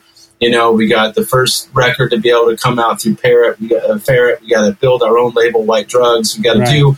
We basically got to be able to have control of everything we wanted to do and, and build it out from there. And it was all because uh, because of Jonathan and Pablo. I mean, we had an idea of what we wanted. But you know, if we didn't have those guys, I mean, we would have been raked over the coals. Yeah, sure. You guys managed to have leverage right right from the get. We had we had guys that were really looking out for us, you know. So it was it was we were super fortunate um, in that in that respect. You know, it was kind of a, a really good thing that lined up for us. So you know, and and from there, I mean, you know, it's just all gas, no brakes, right? It's like sure, you get the yeah. deal you get the deal, next you're out on the road, you're making records, and you're and you're just going. So, I mean, for us, it was really a kind of. It's the only way I could I could I could ever see it happening. Honestly, you know, it was kind of like I mean, because we had we had the connection between the four of us like instantly you know? Like we were all like we were we were different you know? Like we were different. Like like Jorma and I James and I uh, and, and, and, like everyone had like their own personalities and sure. but we were all we also had, you know, we, we bonded right away, you know, and it's like, and it, it was, uh, you know, a, a, super beautiful thing, you know, and, and to be able to experience all that, you know, I mean, you're traveling, you're making music, you're, you know, you're, you're partying your face off, you're doing all these things, and it's happening so fast. Uh, I mean, it was incredible, man. You know, and it's like, and, and honestly, it's it still is. You know, it's still it's uh, it's still get the exact same you know, uh, like pull from it as it did back then. It's just, it's just, it, back then it was just all a blur. You yeah, know, right, now, right. It's, now it's like, you know, it's like, and, and it's, you know, I mean, I, am still, you know, I'm still drinking, I still do all that shit, you know, but it's like, it was just, it was just the pace. You know, right. when everything first started, it was just like insane. I mean, it was just yeah. like go, go, go, and everything was just out of control. But yeah, man, I mean, I think that's the only way it could have gone down. I mean, it's like, uh, you know, for us to try to be more methodical about what we were doing or anything like that, or to take too much time to try to, you know, formulate any sort of like uh, critical strategy would have been a, a, a big mistake. yeah, and you certainly didn't need it. I mean, that first record came out, and for anyone who hadn't heard you first, you know, it wasn't like, oh, this is just their first record. It's like, holy shit, what is this? This is fucking, you know. Um, and I, I remember too, like having a little bit of a break. You know, I saw you guys, you know, really early a bunch with the Ferret guys, and then you know, I hadn't seen you in a couple years and ran into you at a festival. And yeah. I was like, ah, I wonder what these guys are like. Like if they're still still rocking it hard or if they're like just totally pro like festival band now. And I remember you had an early set. It was like a one o'clock or something. And I see you guys popping out from the backstage. You know, we kind of see each other. We're like, oh, what's up, man? I sort of remember you from like New Brunswick, you know? And and I see Jorma looking a little pale, and he walks on stage and just like puts a finger in his mouth, does like a really, really perfect clean puke yeah, off the back of the stage, and then just like runs right up and starts, you know, playing like he does, which was, you know, phenomenal yeah. at the time. And I'm just like, oh, okay, they're still doing it. And and he oh, even took a reprieve, I think, like after like the third song, went back and did like another one in about 10 seconds and was was back just ripping it. And i'm like oh man the bronx are still the bronx. I love this. Oh yeah. It was uh yeah. And, and it's uh yeah those i mean that's like i mean those are like the most I mean, dude, it's like that. Those the most like you know. It's like it's it, that that shit is so awesome. Like you know what I mean? Like it's like you know what I mean? Like you're like the, the fact that I mean, and you're not. You know, you might not. You might not. The reality of the situation is, is you might not be playing your best show. You know, but it's yeah. like that feeling of like you know rolling out of a sprinter van in like the fucking middle of nowhere, or like you know, and just like getting on stage and you know, in some festival and you know, just plugging in and playing is like, it, dude, it's the fucking best. I mean, it's like, pretty it's, cool. It's, yeah, dude, it's, it's, it's so rad, you know, and it's like, uh, you know, it's, it's just, it's, it's so cool to be able to do that with your friends, you know, and just yeah. and to be able to make it last, you know, so, but yeah, dude, I mean, those, I mean, we did. I mean, we did the whole thing, you know. So, like after the first record, the second record was like the major label one we did with right. Beinhorn, and that was like a full on, you know, uh, just massive undertaking, but yeah, just like awesome, media blitz kind of stuff. Yeah, it was just an awesome experience, but it was like full on, you know, like military, you know, break down, build you back up thing. Right, but it was yeah, like yeah. A, it was a you know a super rad experience. But that was like it was it was a long time between our first and, and second record. You know, it was mm. like I remember it feeling like a really long time, and it, it was. I think it was like uh, almost like three years or something like oh, that. Wow. But but uh, but yeah, man, it just kept going, you know. And it's yeah. like that that was like the thing um, that that I, I have always loved, and I, I, I still love about about the band. It's just like uh, you know we're just we're we're tight, you know. It's like we just we have uh, there's a friendship between uh, between everybody, you know, and it's like with the new guys. With I mean, I can't even call them the new guys. I mean, Brad and Ken have been in the band for you know well over a decade now. It's like, sure. but it's like like we're we're we're brothers, you know. So it's like, it, you know, it, it's so it, it's so much fun to be able to play music together, and it's like it, it's just it's uh, I, I, don't know, man. I, it's yeah. just it's it's hard to even to to put it into words how sure. appreciative I am of it because I love it so much. I can hear it in your voice, man. It's always. And Matt, um, where did the mariachi thing come from? Ah, Los Angeles, man. I mean, it uh, it came out. So we had, you know, like I was saying, we had that downtown rehearsal spot, uh, which is now like a Soho. I don't know what it is. It, it, dude, it was a legendary rehearsal spot. It was so rad. Uh, and uh, you know, there was in uh, uh, where where was that studio? Is in downtown LA? Or? Yeah, Santa Fe and uh, Seventh Street. I think it's like uh, yeah. Um, you know, now there's it's by the there's a play there's a strip club there called the Playpen. but uh, but then it was yeah it was sketchy as hell. Uh, but yeah, now it's like now there's like the it's like the Stumptown Okay. And uh, there's Urban like a, Outfitters or something. Oh no, I mean it's not it's not like fully bad, but it's like it's definitely not the way it was, you know. But it's all good. Things change. Whatever. The stu- you know, the so- stump town, dude. The coffee place is always the first domino in gentrification. Yeah, yeah, yeah, right. time. Yeah, yeah, yeah, yeah, yeah. You know, so uh, you know, so the you know, and, and we had like you know, I mean, obviously in LA, Hispanic culture is everywhere. You know what I mean? As I grew up surrounded by it. Um, and uh, you know our our rehearsal spot there was a Mexican car wash you know right across the street and we would be playing and every time we stopped playing you know it would just be mariachi music or you know banda music just like just badass just bumping you know what I mean just Uh-huh. beautiful tunes just cruising out you know speakers and just everyone partying having a good time just working you know it's just like you know kind of classic culture you know so um it's just something that kind of like sublim- subliminally like kind of like snuck into our our studio in our, Mm. in our ears in, in that way and it's like you know when when we were kind of having a, a little bit of a like a we hit you know I feel like every punk band hits a wall at some point if you want to like try to like break out of it you know what I mean or like do Sure. something a little different so around our third record that's where we were kind of sitting we were like ah you know it's Like what next? yeah, like what next? You know, like what what, what are we gonna do here? We Yeah, gotta be. yeah. we feel- a big like, next. Yeah, you know, like, Yeah. you know, we feel like we just need to do like something. You know, like what what do we want to do? And and we had kind of started getting like, you know, like we had like an offer from. There used to be this thing that I remember. You guys remember Fuel TV? But Fuel TV was Yeah, like they had yeah. this, they had like a daily habit show or something like that, and Sure, they wanted yeah, I us remember to that. do. Yeah, they wanted us to do an acoustic uh, Bronx song, and that was kind of at the time, you know, that was like, you know, that was like an insult, you know. It's like, right, right. We don't do acoustic. the Bronx does not do acoustic, bro. You know.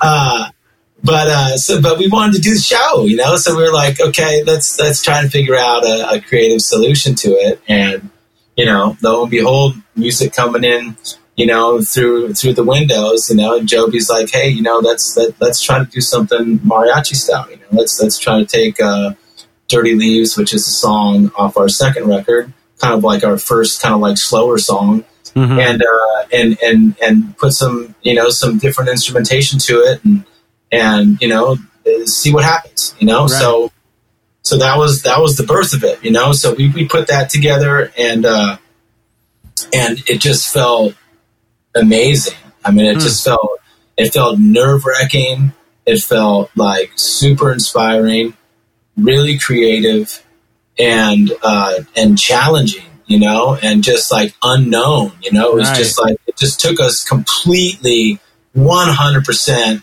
out of our safe space yeah, I mean, at, at this point, like, know? like, did you have any mariachi groups or or music that was like already part of your your your listening? uh You know, your listening Rolodex, or or I mean, did for- it kind of trickle down after? Well, so I mean, we had a little bit. So it's like so. Uh, so going back to the kind of musical family that that we got going here, you know. So so I met uh, David and Vince uh, Hidalgo in uh, I want to say I was a sophomore in high school. Okay. My, my first girlfriend uh, was their cousin. Oh, okay. So I didn't I didn't know anything about them at all. I didn't know, you know. So she and she kind of like didn't bring me over there until like I I like she knew I was like a you know I was like a, A legit Yeah, prospect. yeah legit prospect exactly. Double A. You had to crack double A. Yeah, yeah, yeah, right. So like, so, and, and so she, and she's like, okay, I'm gonna bring you. And so I'm like, I'm in my head. I'm just like, what? Like, what is the big deal? You know what I mean? Like, what's going on? So and, and it was never anything like that. So, but uh, so I go over there and you know I meet uh, David. David, you know David, who's uh, a year older than me, but we were basically you know same age. And Yeah, yeah. and so, you know, we meet, and I meet Vincent, who at that time was so young. It's hilarious. Uh, but so, and, and we hit it off right away. And then it's like, I, I don't really realize anything until the first, but, you know, eventually it comes out that you know their dad is the singer in Los Lobos, and right. I mean, this is this is kind of like uh, you know after like not you know not too far after La Bamba and sure. uh, you know colors and all that. I mean, they were they were cranking out tunes. I mean, they yeah. were they were a big deal. Pretty you know much I mean? the the face of that music to like any yeah. American was right. them. Yeah. Yeah, hundred percent. And I'm, yeah. you know, I'm hanging out in, in, in the living room, and you know, I'm just like, so you know, cool. and, yeah. and they they've taken me in, and they're super cool, and you know, so it's like, and so you know, I'm over there all the time, you know, hanging out with them and her, and and it just became this thing where you know, eventually, you know, we started playing music together, and you know, in their oh, okay. basement, playing cover songs and just doing stuff like that, and cool. and so we just became friends and and tight, and just obviously, you know, so it just built from there. But from that's kind of when you know I I started to really get into Los Lobos. You know, like outside outside of like what I'd heard or seen you know from movies or soundtracks, uh, and I really started to discover um, you, you, know the that side of, of music. You know, it's like, but it, then that was like. I mean, and they're, you know, obviously, you know, monsters of the genre, you know, course, so it's yeah. like, you know, that's kind of where uh, musically, you know, where where any sort of real kind of understanding or appreciation started for me. Um, you know, and then obviously, you know, as as you know, our kind of musical uh, circle kind of grew outwards, and Joby meets those guys, and then everyone kind of, you know, we all kind of it kind of grew outward from there. So Lobos was definitely kind of the main, uh, you know, uh, like what we wanted to like the only thing we knew to kind of like A B against. You know right. what I mean? Like we were kind of using that. Big, that's a yeah. big yeah, standard, I mean, man. It's a good I mean, A. yeah, it's a yeah, good I, yeah. I mean, and honestly, dude, I mean, and it's like if if if you know that and you listen to El Bronx, you can hear it. You know, and it's like, right, right. and it's like if if if I, I mean, it's nowhere near you know, right. I'm not saying it's anywhere near what they're doing. I'm just saying that's what we were like, you know, at least for me, but like specifically vocally, like yeah. that's what that's what I was trying to be. You know okay. what I mean? Like I was like, I'm ready. I like I want to sound like he's got the greatest voice, like one of the greatest voices of all time oh, to yeah. me. Yeah. Like his voice, his voice is just insane. It's just so, it's it's just beautiful, man. It's just beautiful, and it's like uh, you know, that was kind of like what I want, you know, like what I wanted to like, where I wanted to end up. Like if I can kind of go somewhere in this direction, you know, hopefully it, will it, be all right. You know what I mean?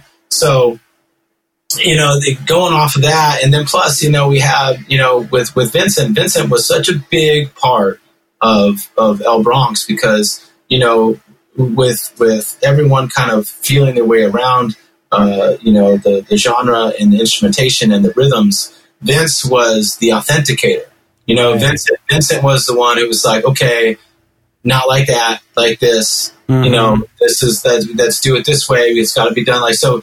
He was kind of like you He's know like the, the, conductor almost in a way. Yeah, yeah, yeah. He kind of helped us. He helped. Uh, he helped the tree grow straight. You know what I mean? Right. It's so, like it's like when like, there's like a cop movie and they have to make sure there's like a cop on set, you know, to make sure like all the cops are acting like real cops or something. Exactly, you know, exactly. Because we, I mean, we were coming from obviously, uh, you know, a, a, place of of you know ultimate respect and appreciation and and you know just wanting to do this out of pure creativity and inspiration and, and love of music, you know. But we were also super aware that people might think we were taking a piss out of the culture, out of the right, music, or sure. that just going to be like, you know, these fucking white dudes are disrespecting fucking, you know, Mexican music, all this shit, you know? So, you know, and it was like, that's the one thing that we just, you know, you never, I mean, it, it coming up it, as, it, you know, anybody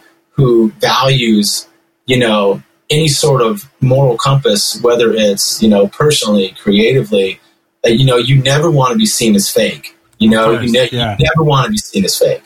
You know, so that was the number one thing. You know, and so it's like we got to do this right. You know, and so mm-hmm. uh, you know we worked our asses off to to do it right, to make it our own. And you know, we, we leaned on Vincent a lot in in the early days to kind of make sure that we were doing things the right way. You know, right. you guys are bold, man. I mean, between being from Los Angeles and calling your band the Bronx, and then and then you know being white guys who decide to take on mariachi. I mean, you're fucking bold. You know, if there's anything you say about the Bronx, you boys are bold. You know, you know, it's, it's, it's, um, that's awesome, man. Now, like like lyrically, uh, you know, is there is there like a way to to convey mariachi music that's that's antithetical to the way you would convey like a punk song? You know, I know you're not always talking about like, eh, you know, fucking punk rock. Like, you know, you you write kind of love songs anyway a lot of the time. But is there a different way to to convey them in a mariachi setting than in a punk setting? Yeah, I mean, I, I you know, for me originally and and still for the most part, it's like you know, and, and, this was the thing that I didn't even, that was like the most insanely freeing thing to me. Um, cause like, you know, it, there is, you know, there is, you know, in, in punk music and in aggressive music, there is kind of a rallying cry to, to, to sing, you know, to be against, you know, to, to, right. to be screaming, be screaming about what's wrong and not about what's right. Mm-hmm. You know, and and that's kind of the school that I grew up in. You know, yeah. it's like punk, was like it was all about fuck you. You know, I mean that was that was it. You know, yeah, and it was it was like fuck you, fuck this. You know, burn it down. Question you know? everything. So, yeah, yeah, yeah, yeah. So you know, and what you don't realize is how what I didn't realize is how kind of one sided that can make you as a human mm. being. Sure. You know? And so I had all these great things that I experienced in my life. You know, I've, I, I, I've got, you know, a, a, great family. I've got, you know, I, I grew up in this awesome neighborhood and I've, I've lived this, you know, life that isn't anything like crazy, but you know, it's like it's it's it's been I have a lot to be thankful for. Sure. And I I it was all it had all just kind of been over my head until El Bronx came along, and it was like it was kind of like the first time that I felt okay about singing about you know like like you know like positive things or like wow. you know things things that have gone right in my life or things that I appreciate or or, or, or singing like honestly confidently about love you wow. know because hmm. usually in, in Bronx I would it would just be like if I was singing about love you know, I would make it like tortured. You know, it would be like a right. dirty, right. be a dirty, fucking strung out, you know, you know, nasty punk rock gutter love, like you know? a Sid and Nancy love. Yeah, yeah, you know, it was like it, it just El Bronx became this. It was just this thing, and it, it brought so much like like being able to like to have an outlet for kind of like the other all the other emotions in life. Yeah like it balanced out my whole existence, dude. Wow. Like it, it, was like crazy. That sounds like, really so, freeing. Yeah, it was, and honestly, that's why it was like it was. It was so. It was so crazy when it all happened and we were writing, dude. It was like, dude, it was just like it was flowing out of all of us. You know, it was like, huh.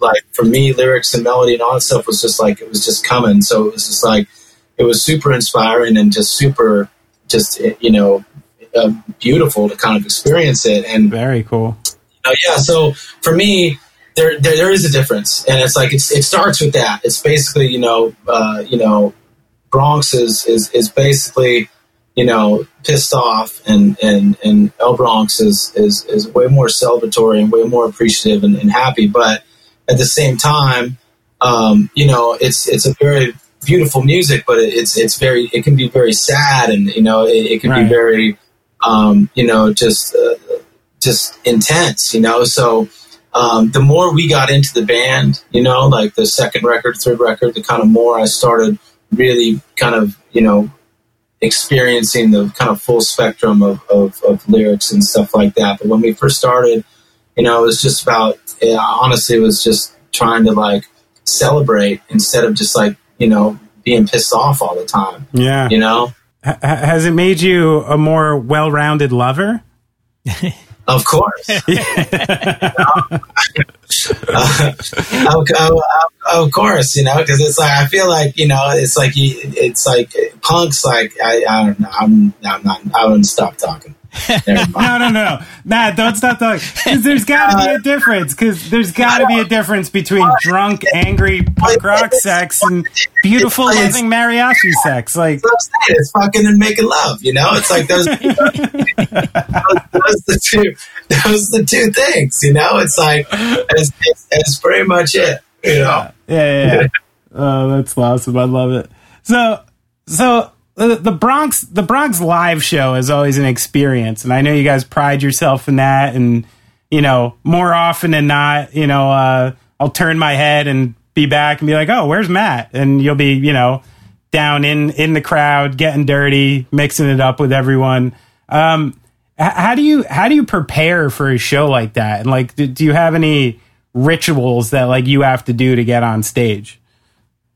Uh, not really. I mean, I okay. do like I, I, you know, I, I do depending on where I'm, where I'm at vocally on tour. I, I may warm up here and there, but it's like as far as like getting ready to like play a show, you know, it's like I, I, I used to drink, I used to drink beers but, and just hang out, but now it's like I don't, I don't drink before we play anymore.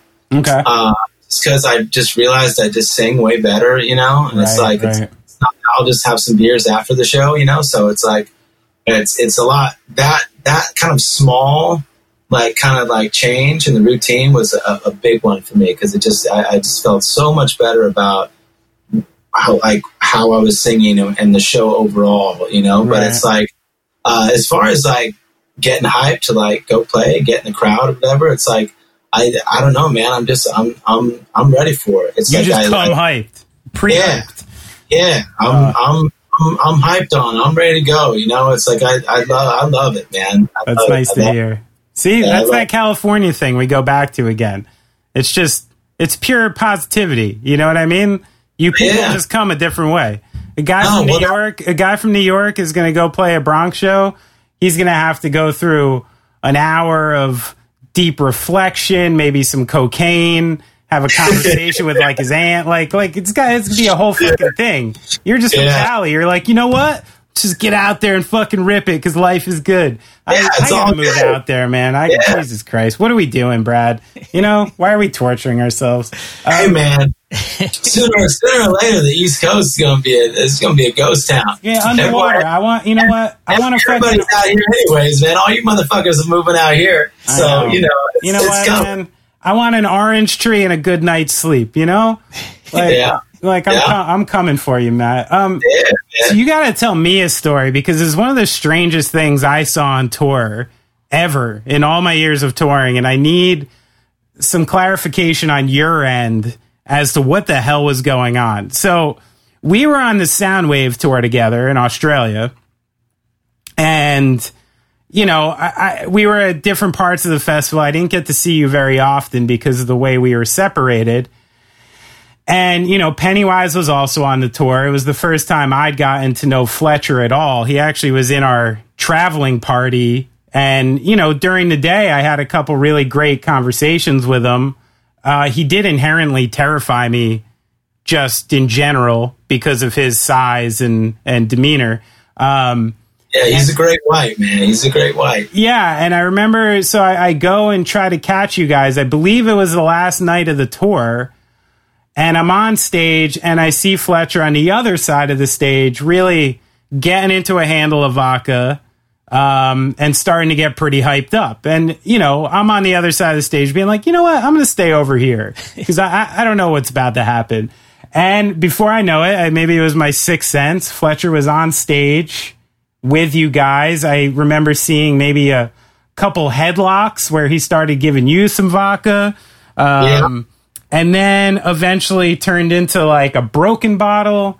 Uh, yeah. Him cutting his, his chest, throwing the bottle into the crowd. Like really, really wild stuff. And you guys were were all up for it while it was happening. But can, can you give me your memory of this situation and what actually happened? Yeah, well, that was like you know that was like building of like uh, uh you know that was like a an epic kind of just grand finale. You know, it's just right. like that was uh you know so Fletcher's a good friend of, of mine and, and the band's and and it's like that you know that tour was so much fun. And when you you know you know when you go down to Australia, it's like well, Australia is the best. Oh, you know, it's like you know that it's like it's just it's such a special place, especially uh, for rock and roll music, for mm-hmm. punk rock music, for garage music. I mean, they fucking love it. You yeah. know, yeah. they live it, they breathe it. It's it's it's a, a, vibe, and it's like. And going back to California, you know, I used to I, I used to compare Australia to like it's like California Island. You know, yeah, it's like could see it. It's like it's like it's just like you know, it's like like coastal, like kind of surfing and, and rock and roll and just kind of easy. I don't know. It's just it's a, it's an amazing place. So when we go down there, we let it all hang out extra. You know what I mean? It's, right. it's, it's, yeah. always it's always just a little bit more. And you know, and Fletcher was on that tip with us. You know, so we we we plan and uh, in, that night he was hammer drunk, and it's yeah. like I'm I'm looking at him on the side of the stage, and he's like cross-eyed, you know. Yeah, and yeah. He's got he's got the big old thing of vodka, and he comes out during History Stranglers, and he just he uh, like he comes out, he puts me in a headlock, and gives me some vodka. And then he grabs mic. He says like the Bronx is the fucking best, or something like that. you know what I mean? Like just like out of nowhere. And then he he grabs the bottle and he fucking slams it down, and it just shatters. And then he grabs a, uh, a piece of the glass and he lifts his shirt up and he just starts slicing his stomach up. And dude, I mean, and like, like, and doing damage, dude. Yeah, like doing yeah, damage. Yeah, like the scar, the scar he's got is insane. So he sliced himself to shit. And I'm like looking at it like, whoa, like, you know, I'm still singing the song. And then of course, you know, he comes at me and then I'm just like, ah, shit, you know. So then he's like, he's like, punch me.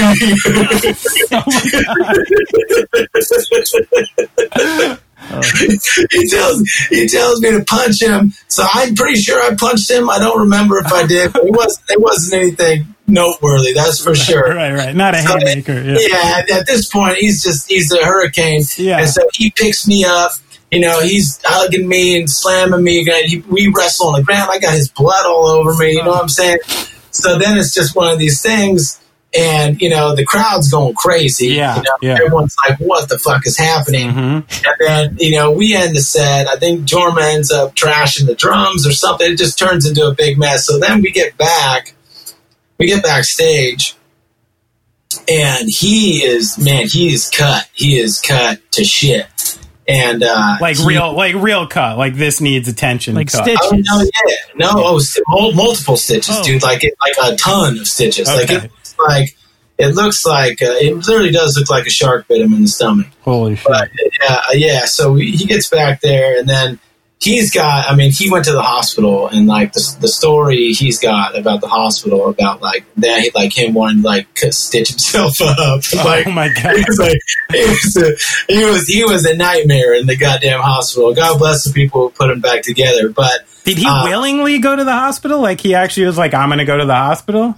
I doubt it. Yeah, yeah. I mean, I, I, I doubt it. You know, but he. Uh, I feel like he might have been have to put down first or something. Yeah, I mean he's he's he's he's he's the dude though, man. I, I love that guy so much. He's you know he's that's the thing. It's like one of the things that is is really really cool about uh, about you know music and art and you know especially punk rock is you come across you know you you come across people who you know who who do it you know and who appreciate it and who are legit Yeah, but they don't they don't really they're, for, they don't they don't you know they whether it's just a, a personal choice or just who they are as human beings they just have control you know they just Right. they just they just they have control and they don't really you don't ever really see them get out of that zone you know what i mean but Yeah. it's like there's there's other people you know who it's like when when it's when you hear an electric guitar or when you hear a song that you fucking love or you see a band that you fucking dig it doesn't matter what age you are who you are where you are what you're doing like you're gonna fucking lose control and Mhm. you're gonna fucking go off because that's what fucking music does to you and Yeah. that was him and that's me too and so it's like you know so it's like so it's like I, I I get that and I fucking love that you Yeah. know so it's Heck yeah. so I, you know, I, I, I appreciated that moment so much, and it's like we get, we get, uh, yeah. There's a lot, there's a lot to like. If you that that episode deserves like its own special because if you can get him on here to talk about that, dude, it's it's amazing. Like there, there, there's there's a whole second half to that story that is just yeah. absolutely.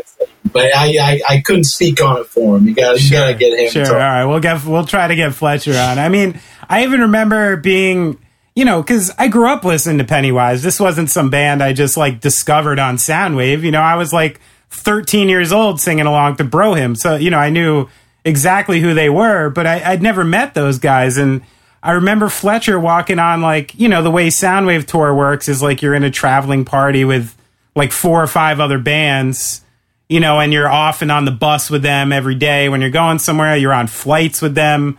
Uh, yeah. And I remember Fletcher coming with a guitar with no case.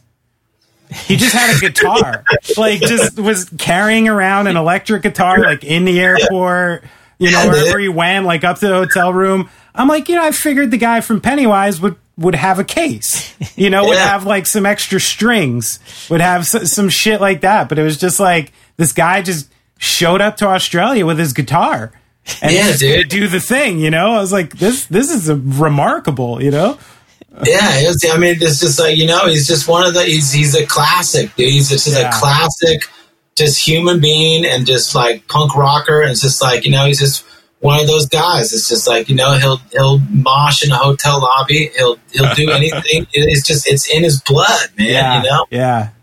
You gotta respect it, man. It's like I think the the caveat to, to guys like that is when you take the control away and you put it in a like six seven, two hundred eighty pound body or something. Yeah. And no one can control that, you know, even when it gets out of control. oh man, there was uh, I I think it was actually the same Soundwave uh, that hit that Queen because Queens was on that, right? I think so. Yeah, I think so. Yeah, so there there was a night after one of our one of our sets that Josh and and Fletcher were backstage. Oh they were throwing like they were throwing uh like huge like construction bricks that were like t- that were basically like around the poles to hold the stage down. Yeah, and, I mean th- those two together, dude. I mean those are some giant dudes. Yeah, I mean, we we were always wondering like, oh, it'd be such a great fight. Like I wonder, right? Yeah. I got to put my money on Fletcher there. Josh is a giant dude, but Fletcher Josh, seems to yeah, have. Josh, Josh, Josh, can fight, dude. He can throw Josh down. Yeah, Josh can fight. All right. Josh can Josh, can most definitely fight. You know, we, oh, and, so I know this is yeah, the pay per view I want to see. You yeah. know. Yeah, yeah, yeah, yeah. It'd be great, but but you know they're they're they're friends, so that's it's it's better it's better that way. Sure. But those those two guys, you know, with some cocktails in them, woo, yeah. look out. oh man, that's the thing. I remember I remember being at a festival once and I don't really know Josh. We'd met him a couple times, and literally within 10 minutes, I think he just took a liking to a couple of the guys in my band. We gave him a little, you know, a little weed, and he was trying to convince us there was some nu metal band on the festival. And he's like, let's go to their backstage, just get in their room and start trashing their backstage and like fucking with them, you know? And I'm like, oh, I, I I'm like, I don't want to do that. I don't think, you know, I like, I wasn't I wasn't like punk enough to hang out with Josh Homme at all. Like, I don't think I would have made like 15 minutes without being like, oh, yeah, I don't know, man. Because I'm the other guy you're talking about. I have too much control. Um, so, yeah, I'd be remiss to not ask this because I know not a lot of going off track fans give a shit, but I give a shit. So, you're you're a diehard Lakers fan. Yeah. Been forever. Can you quickly? Yeah. I know it's a bummer, but can you quickly tell me, like, where you were at when you found out about Kobe and your kind of immediate and long term reactions now fr- from that? Like, was he oh, yeah. all time faves? Oh, for sure, man, yeah. for sure. I, I saw Kobe uh, play a bunch of times, man, and uh, I, I, got to see him hit a game winner once in Staples. Yeah. That was that was pretty amazing. But so we have, uh, uh you know, I got a like a sports thread with like you know my brother and you know Brad, uh, you know of course, Bronx, yeah. Well. My, my go to for, for, anything uh, anything Louisville. Hell yeah, he's the man, and he, he just mayor, basically. Yeah, he just opened a bar in Louisville too, which is awesome, man. It's awesome. Uh, Respect uh, to Brad. Brad's an old, yeah, old school buddy who's slept at my apartment and stuff before with his old bands. I was super happy to see him be in the Bronx. Hell yeah, he's he's the fucking man. So uh, so it's him and, and my brother and a couple other buddies and uh, you know I think it was our buddy Donnie who who t- chimed in first. I was literally just waking up and uh, it was like you know there's a rumor going around that Kobe's dead. You know, it was like like it was like when it first hit, it was like okay, it's on TMZ, and then it was off TMZ, and then right. it was like it was on the internet, and then you know obviously it kind of trickled in. And uh, at first, when it came down that, that he was dead, it was just like, whoa, like holy, like holy shit! Like it's, it still doesn't even feel real, honestly. Yeah, it's like. I, I, didn't know the guy, but it was like such a it's such a crazy thing, you know. Mm-hmm. And uh, you know, it was so sad and then it was just, you know, when the news just kept getting worse, you know, and then it was just like, oh man, his daughter was in there. Yeah. And then it was like, oh man, there was like, you know, six other people or whatever it was, you know, it was just like, it was so sad, man. It was just absolutely brutal. And you just feel so bad for, you know, the families. I mean, like one of the families in there, like it was like a, a, dad and a mom and a daughter, and they had yes. a daughter out, outside. So it's like you yeah. have like a daughter, like a, a girl that's like a whole yeah, family. Crazy you know I mean? things. And it's just like so so intense and so sad and just so fucking weird with the helicopter and the I fog know. and just like surreal. So right at first, you were just like, "Wait, what? How is yeah. that possible? How's this possible?" Yeah. Yeah. so insane, man, so insane and so sad. And it was like, you know, he was uh, he he was a, a, a, big basketball hero of mine. Obviously, lifetime Laker fan. I grew up like, you know, uh, uh, when they were still kind of playing the Forum, and you know, it was like, uh, you know, as a kid, it was the you know the Magic Squad and you know all that, and and the you know the original you know kind of Showtime era, and then. uh you know, as you know, the new kind of wave came through with Shaq and, yeah. and, and Kobe, it was just like that was like the prime, like those early 2000 squads was sure. just like absolutely insane. Were you a Kobe and, or Shaq guy at that time? I know everyone had a side.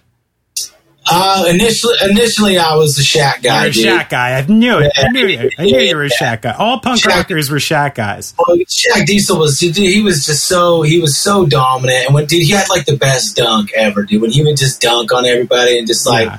It was just, it was just pure force. But yeah. I, but I always loved Kobe too. But I just, I didn't appreciate Kobe until they kind of like once they started really winning, and then when Kobe really established himself as you know, equal, if not greater. Right. You know, then it was but to me, you know, he had to kind of earn the respect on Shaq's team. Yeah. And he did it. And he did it, you know? So, yes. yes. You know, so, so that was the way it went down for me. But yeah, I mean, when, when, when, when he died, man, it was, uh, it was just heartbreaking, dude. And it's like, it's still, it's still one of those things where you think about it and it's like, it's just so strange that he's not around, yeah. Know? Did you get down to Staples Center at all? Were you, were you able to do any of the I, I, didn't go down there. It just it felt weird, you know. And it's yeah. like I, I wanted to go down there, but honestly, I was just I don't know. I was just it's just too out of it, you know. It's just like I, I just didn't feel like I don't know. I, I just didn't make it. I I, sure. I, I, want to say I regret it, but I don't. I mean, it's uh-huh. like I, I, I spent I spent plenty of time, you know,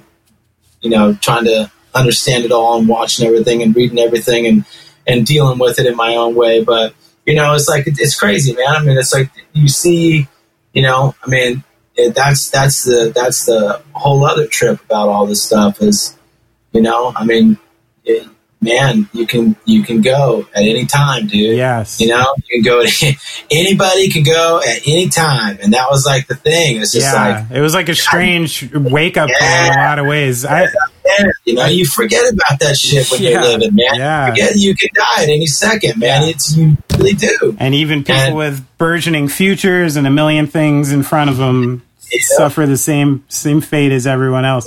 I think it was strange too with him and the idea that you know, even when you start to idolize like a singer or someone in music or something like that, you don't often follow their path from like 16 years old to like grown man with a family. You know, like, yeah. like my favorite singers, I, I, you're not so intimately tied with their lives like that. But the way athletes are depicted these days, you know, you knew everything about this guy from the minute he was 16 to the minute he passed.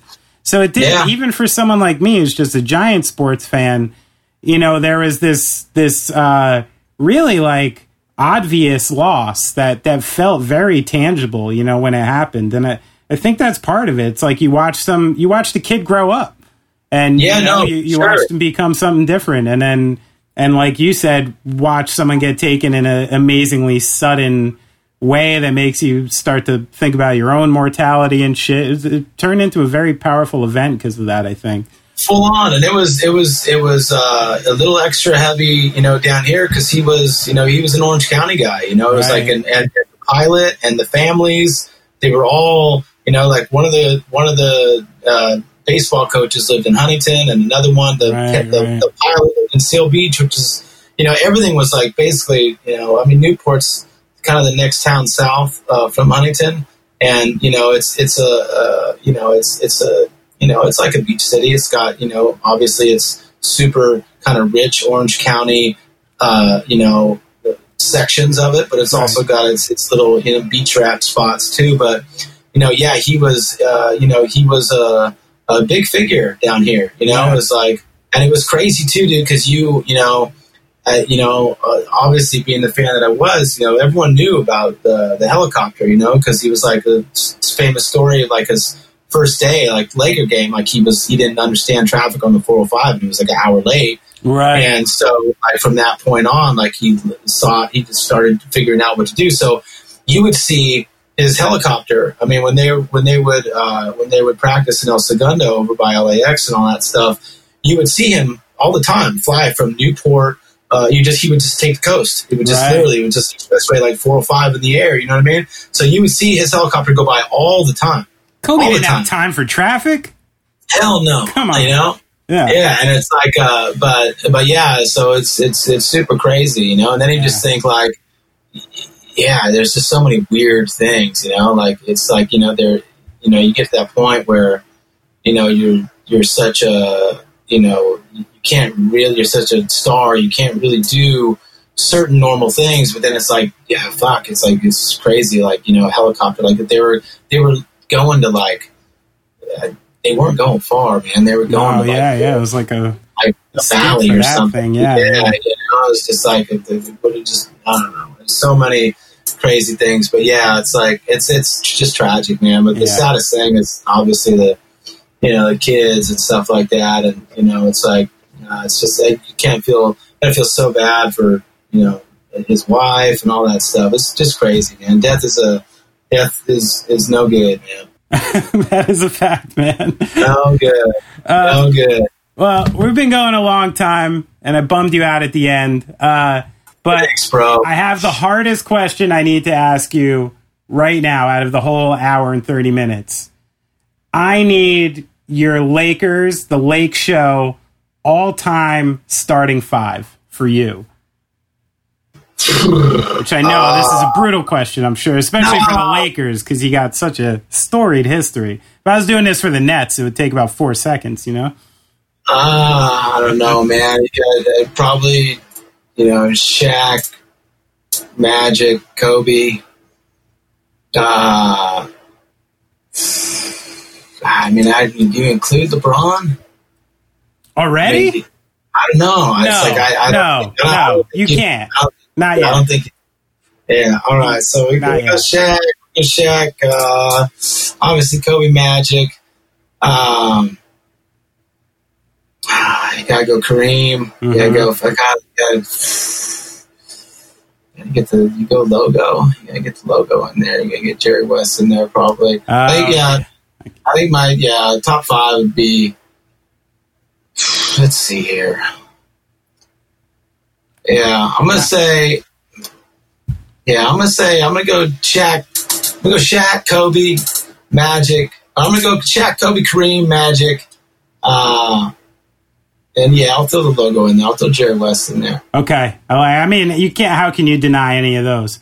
No, you know, I, was, no. I was maybe hoping for a James Worthy or a or a Pau Gasol or you know you know something. No, you know, you know, so you know, I went to Christian high school, right? I went uh-huh. to uh, Christian high school in Whittier, and uh, AC Green came oh, yeah. and, and and talked to us about like uh, like abstinence because he was he, he was like a virgin. He was like a virgin for, her. and I'm not. I'm not clowning. Okay. I'm Wait, was a- AC Green was a virgin while he was on the Lakers? Yeah, AC Green was like a virgin till he was like. I don't, he might still be a virgin, dude. Wow. Yeah, he was like, and it, it was like, and it was so funny, dude, because it was high school. You know what I mean? So he comes and he's talking to us about like, uh, you know, don't have sex. You know, it's yeah. like save, yourself till marriage and all this stuff. And we're just like, dude, this guy is, uh, he's a fucking Laker, and this guy is just blowing it. You know, I like I, I, don't think there was a student in the goddamn gym that wasn't laughing at his ass. You know what I mean?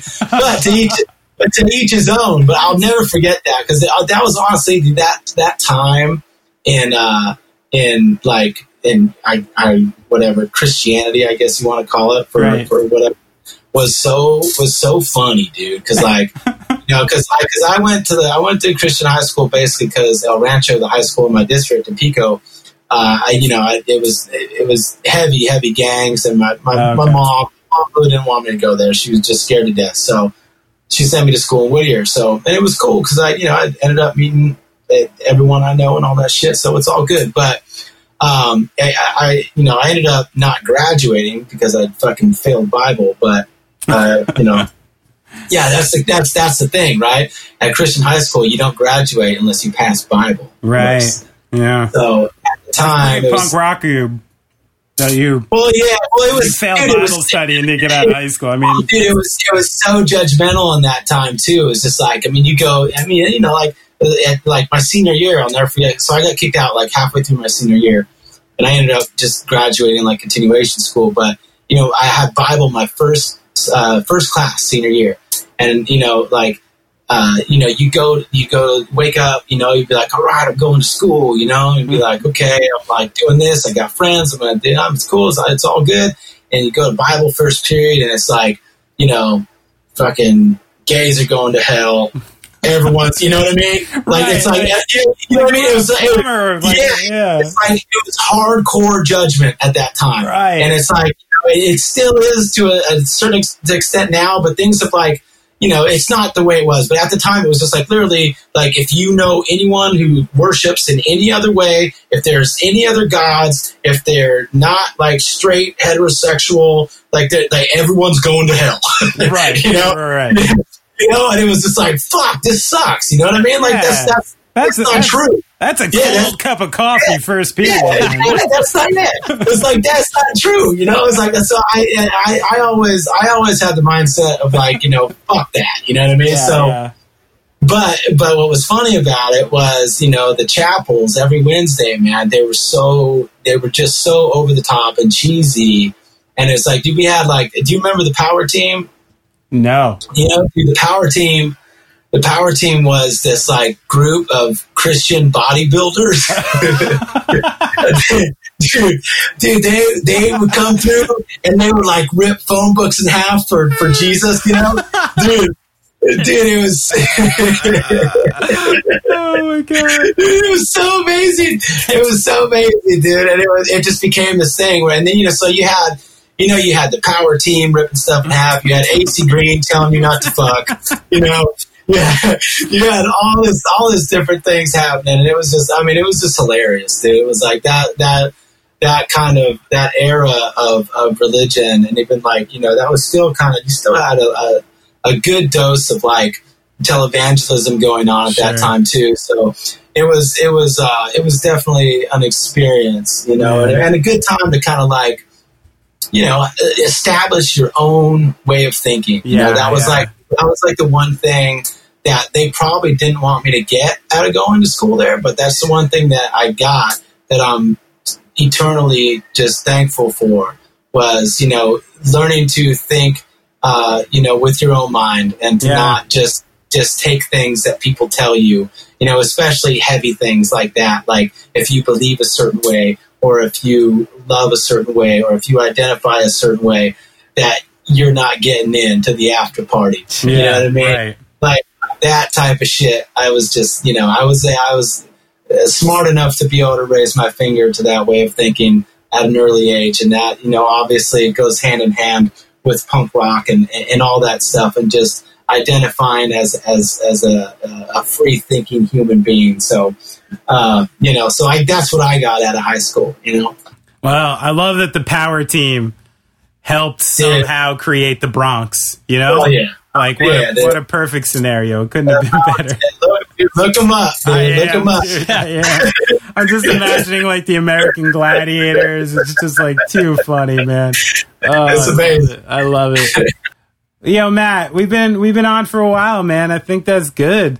I think we'll cool, bore brother. everyone if we talk anymore. But yeah, thanks so much for doing this. It was so much fun. I've, you know, I, you know, I've been a huge fan of the Bronx from from day one.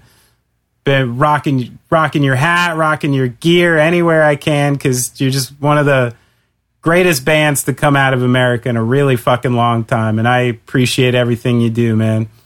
Thank you, man. Right back at you. It's great talking to you. I appreciate you having me on. Yo, pleasure. I'll hit you up soon, man. Thanks, Matt. Right. Thanks, Matt.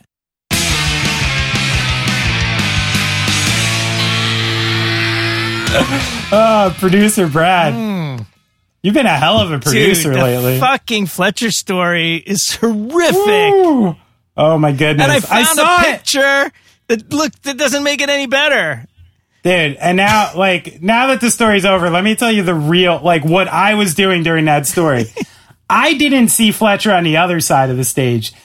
He was on the same side of the stage I was, yeah. and I went to the other side of the stage because, like, I kind of saw this playing out where I was like, "Oh, he's getting hype." You just got the vibe. He's handling that bottle, like, right. And and I had had like a casual relationship with him so far, so I'm like, I'm going to the other side just so I can just watch and not be dragged into yeah. whatever the fuck is going to happen. And I watched it all play out. It was insane, dude. And the part of the story that he didn't even tell is the fact that that, that broken bottle went into the crowd. Ah. Like literally but, got tossed so into the crowd. He slashed himself with the bottle, or was it an he accident? Did. Oh god. No, no, no, no. He, Multiple, he was doing it right multiple times. Oh, he just so went gross. for it, man. Dude, went oh. for it, and and some other people involved with the situation told me what Matt alluded to the fact that like it was difficult to get him to the hospital and his right. behavior in the hospital was pretty insane. I had heard from some other people that that was like very much true and it took like a great negotiation to get him to even go get himself checked out. Right. Yeah, yeah. Wow. Jesus. But, you know, punk rock, like baby. So he's talking about it's a true punk rocker. It's just like not some like skinny kid from the suburbs. You know, it's yeah. like a that's just a punk rocker. You can't you can't put in a box because no one's gonna put him in that box. You know, I'm certainly not. Fletcher's definitely a a mythical beast. Sure is, man. He always what a great band! What a great band! and then what a what a finish to that interview with the power team at school. Christian bodybuilders. You can't I'm wait upset. to go look up the power team. No, because that's so cool. I love like the things that people would do to try to spread the word of God. Like like how did that happen? You know, there's just three guys working out at Gold's Gym who are just like, yeah, yeah, like nice you know, I'm a man of faith. Yeah, you guys look great. Like like, what can we do that's positive? Hey, is that a, let's go fucking let's go bodybuild at Christian schools. Is that know? a tattoo of our Lord on your on your chest there? Yeah, yeah, yeah, yeah. It's just like I love that shit. It's too funny, and and honestly, it's one of the reasons I've always had a hard time buying into this stuff because I'm like, if this is like the ultimate word of God, like why do we need like this much advertisement? You know, like like if it was if it was like the true thing, lot, like maybe a lot of PR. Maybe we, maybe we wouldn't need the power team. I'm just saying. A lot you know? of PR behind Christianity. I was hoping for a couple deep. He gave us like not only his top five Lakers, he gave us like the top five Lakers right. of all time. Right. I was hoping for some random deep cut, you know, like a like a Michael Cooper or something. But but he he went for the hits. Yeah. Well, sometimes that's hey that the hits are what it is, man. Right? Yeah, it's probably probably be. This is why he's been a success in the music industry, Brad. he knows the hits. He knows the hits. You got to know the hits. But yeah, that was awesome having Matt on. I thought that was a super fun conversation. Absolutely. Quarantine talk is always a little bit of a bummer. What are you going to do? You know, it's comforting, I hope, for those other people, yeah, people out there yeah. going through the same thing. So I think it's been really interesting talking to different people because it's like you can sort of see the people who are managing to find silver linings day to day, people who go the other way. And really, like most of the people we talk to would probably give a different illusion of what's happening to them on a different day. Yeah. No, that's you really know, like important. like you're literally catching people in some of the most vulnerable or strong or impassioned times of their life. It's a fucked up time. It's the man. one thing that I'm really noticing personally is that you just you you can really get into your own head. You know, I mean, Oh, I've yeah. questioned every part of my fucking existence during this thing. Like, but I but I do notice it like when I do get little kind of things, you know, what it doesn't like I said that treehouse was for real, dude. That was like Yeah. that was awesome. You needed a visceral, hands-on. Old school dad Old shit, school like thing, fucking yeah. building a treehouse, man. Yeah. and doing and and maybe even doing something where you start it and have the sense of completion and and all that in the same day. That sounds great, man. I'd love to build something. but like I that. would definitely. That's my. If I would have any advice, and I think it's why you see all these like posts. I mean, I can't believe how many people that I know who normally just are not the domestic types who are like clean the whole house today, really proud of it. You know, Like, Right, right, right, It's right. just like just do something. You can do anything. Like whether you make a craft, whether you fucking fix your yeah, sure. fix fix some furniture. That's another one. I go around the house fixing furniture, and that is very satisfying. Totally. I mean, it's what Matt alluded to, right? It's like, yeah. you know, if you take away a musician's identity by not letting them play music, they're going to sit around going like, was I ever doing anything? Yeah. What kind of person I am? And I think that same thing applies to every single person who's home. And I I think the biggest highlight of this is how how much of our identities have always been framed by our professions Right.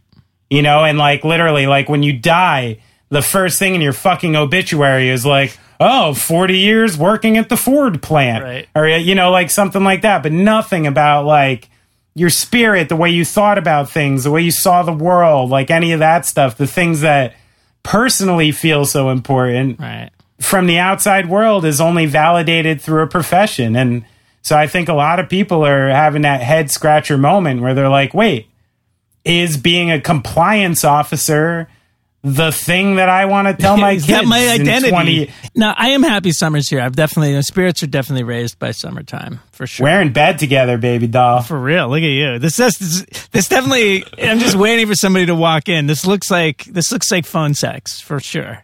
yeah, yeah, yeah. I might have some assistant. I'll, I'll make a text to bring in the hot oils in a minute. yeah. But speaking of hot oils, I'm not wearing a shirt because I can't afford one. So, you know, I've been, uh, we've been posting more on our Patreon. We put, uh, the Sean secret interview up there, funny outtakes. I learned how to write messages on there. Yeah, nice So- job. So, you know, now I'm going to start talking to people and having some fun on there. So, if anybody's got a couple extra shekels, Shut uh, maybe check out our Patreon. What's the address? Patreon.com slash going off track. Okay, I should be able to remember that soon. And uh, yeah, and we could take suggestions for other guests. Uh, Benny talking too much about things that are sad. Brad not talking enough. uh, you know, come and come and hit us on that thing. I want to know. There's links to all of that going on. on the website. You can link to the Patreon. You can link to like Twitter and uh, Instagram, Facebook. Be our friends, man. yeah, Um, but but thanks to Matt Yeah. coming on and doing that. What, what they have some socials, right? The Bronx. Was it Bronxo Vision? Bronxo Vision, Twitter and Instagram. Yeah. Yeah. Check it out. And uh, check out them. Check out Mariachi. It's like a totally It's different good, thing. man. I, you know, I really like it. I, I have no basis of reference. So that's where I'm like, I think this is good, but I don't listen to mariachi But- music, so I'm not quite but sure. I'll tell but I know I enjoy it. I'll tell you know I enjoy why it. why it's good and why it's successful. And I kind of wanted to say this to him, but I didn't really have the chance. But it's because they're not they're not trying. I don't think besides the outfits, it's Right. not like they're trying to mimic traditional mariachi. They're taking Mm. the rhythms, they're taking the sound, and they're doing their own thing to it. Like you know, like right. I mean, even like just the way he sings and even the content of the songs is not necessarily like trying to like I'm trying to think of an example where people have done that and it's just been too like like a ripoff. It's not a ripoff. Like, it's like here, I got one for you. It's it's Steven Tyler trying to rap. yeah, but that's, Maybe that, that's or horrible. Blondie trying to rap, or Marky Ramone trying to rap. You remember that era where everybody tried to fucking rap? that was bad. That was bad. Okay. Uh, yeah, that's yeah. bad. But yeah, it's not it's like they're they're like saying like this is great instrumentation, let's do our own thing with it. I think that's Yeah. why they don't get you know, that's why there's you can't really give them flack for it because they're not you know, it's like just cuz they're using the instruments and the- the rhythms, it's it's they're not trying to ape something else. Yeah, And I mean, if you get the respect of those Los Lobos guys, like you're doing you're okay. that's it. Yeah, Because- I mean, even even I, I wanted to not respect the Bronx when I was when I first heard Yeah, a band from Los so Angeles was called hype. the Bronx. Yeah. And you have all this hype, and I'm like, you're not from the Bronx. You can't use that name. and then I hear them and I meet them, and I'm like, oh, I love everything about this band. They could call themselves anything they want, you know? Yeah. you Uh, got to be good to get away with shit. no, for real. For real. Yeah. And they are. Yeah, they they they're gonna ride high. I can't wait to see what those guys do next. Yeah. So, thanks for uh, listening Yeah. to Going Off Track. And thanks. We got a couple new patrons that just came on over the weekend. Thanks to you guys. I don't have your names in front of me, but we love you. And yes, uh, and you know, if you want to hit us at Venmo, venmo.com slash off track, uh, give us a tip if you're into it. Give us a good review on iTunes. And other than And, that, uh, just listen to the show, man. Very cool guest next week too. I'm excited about it. Oh yeah. We're gonna have to wake up early in the morning to do it. We're gonna do it. All right. Well, thanks everyone. Thanks to Matt, and uh, yeah, we'll see you next week. See you next week.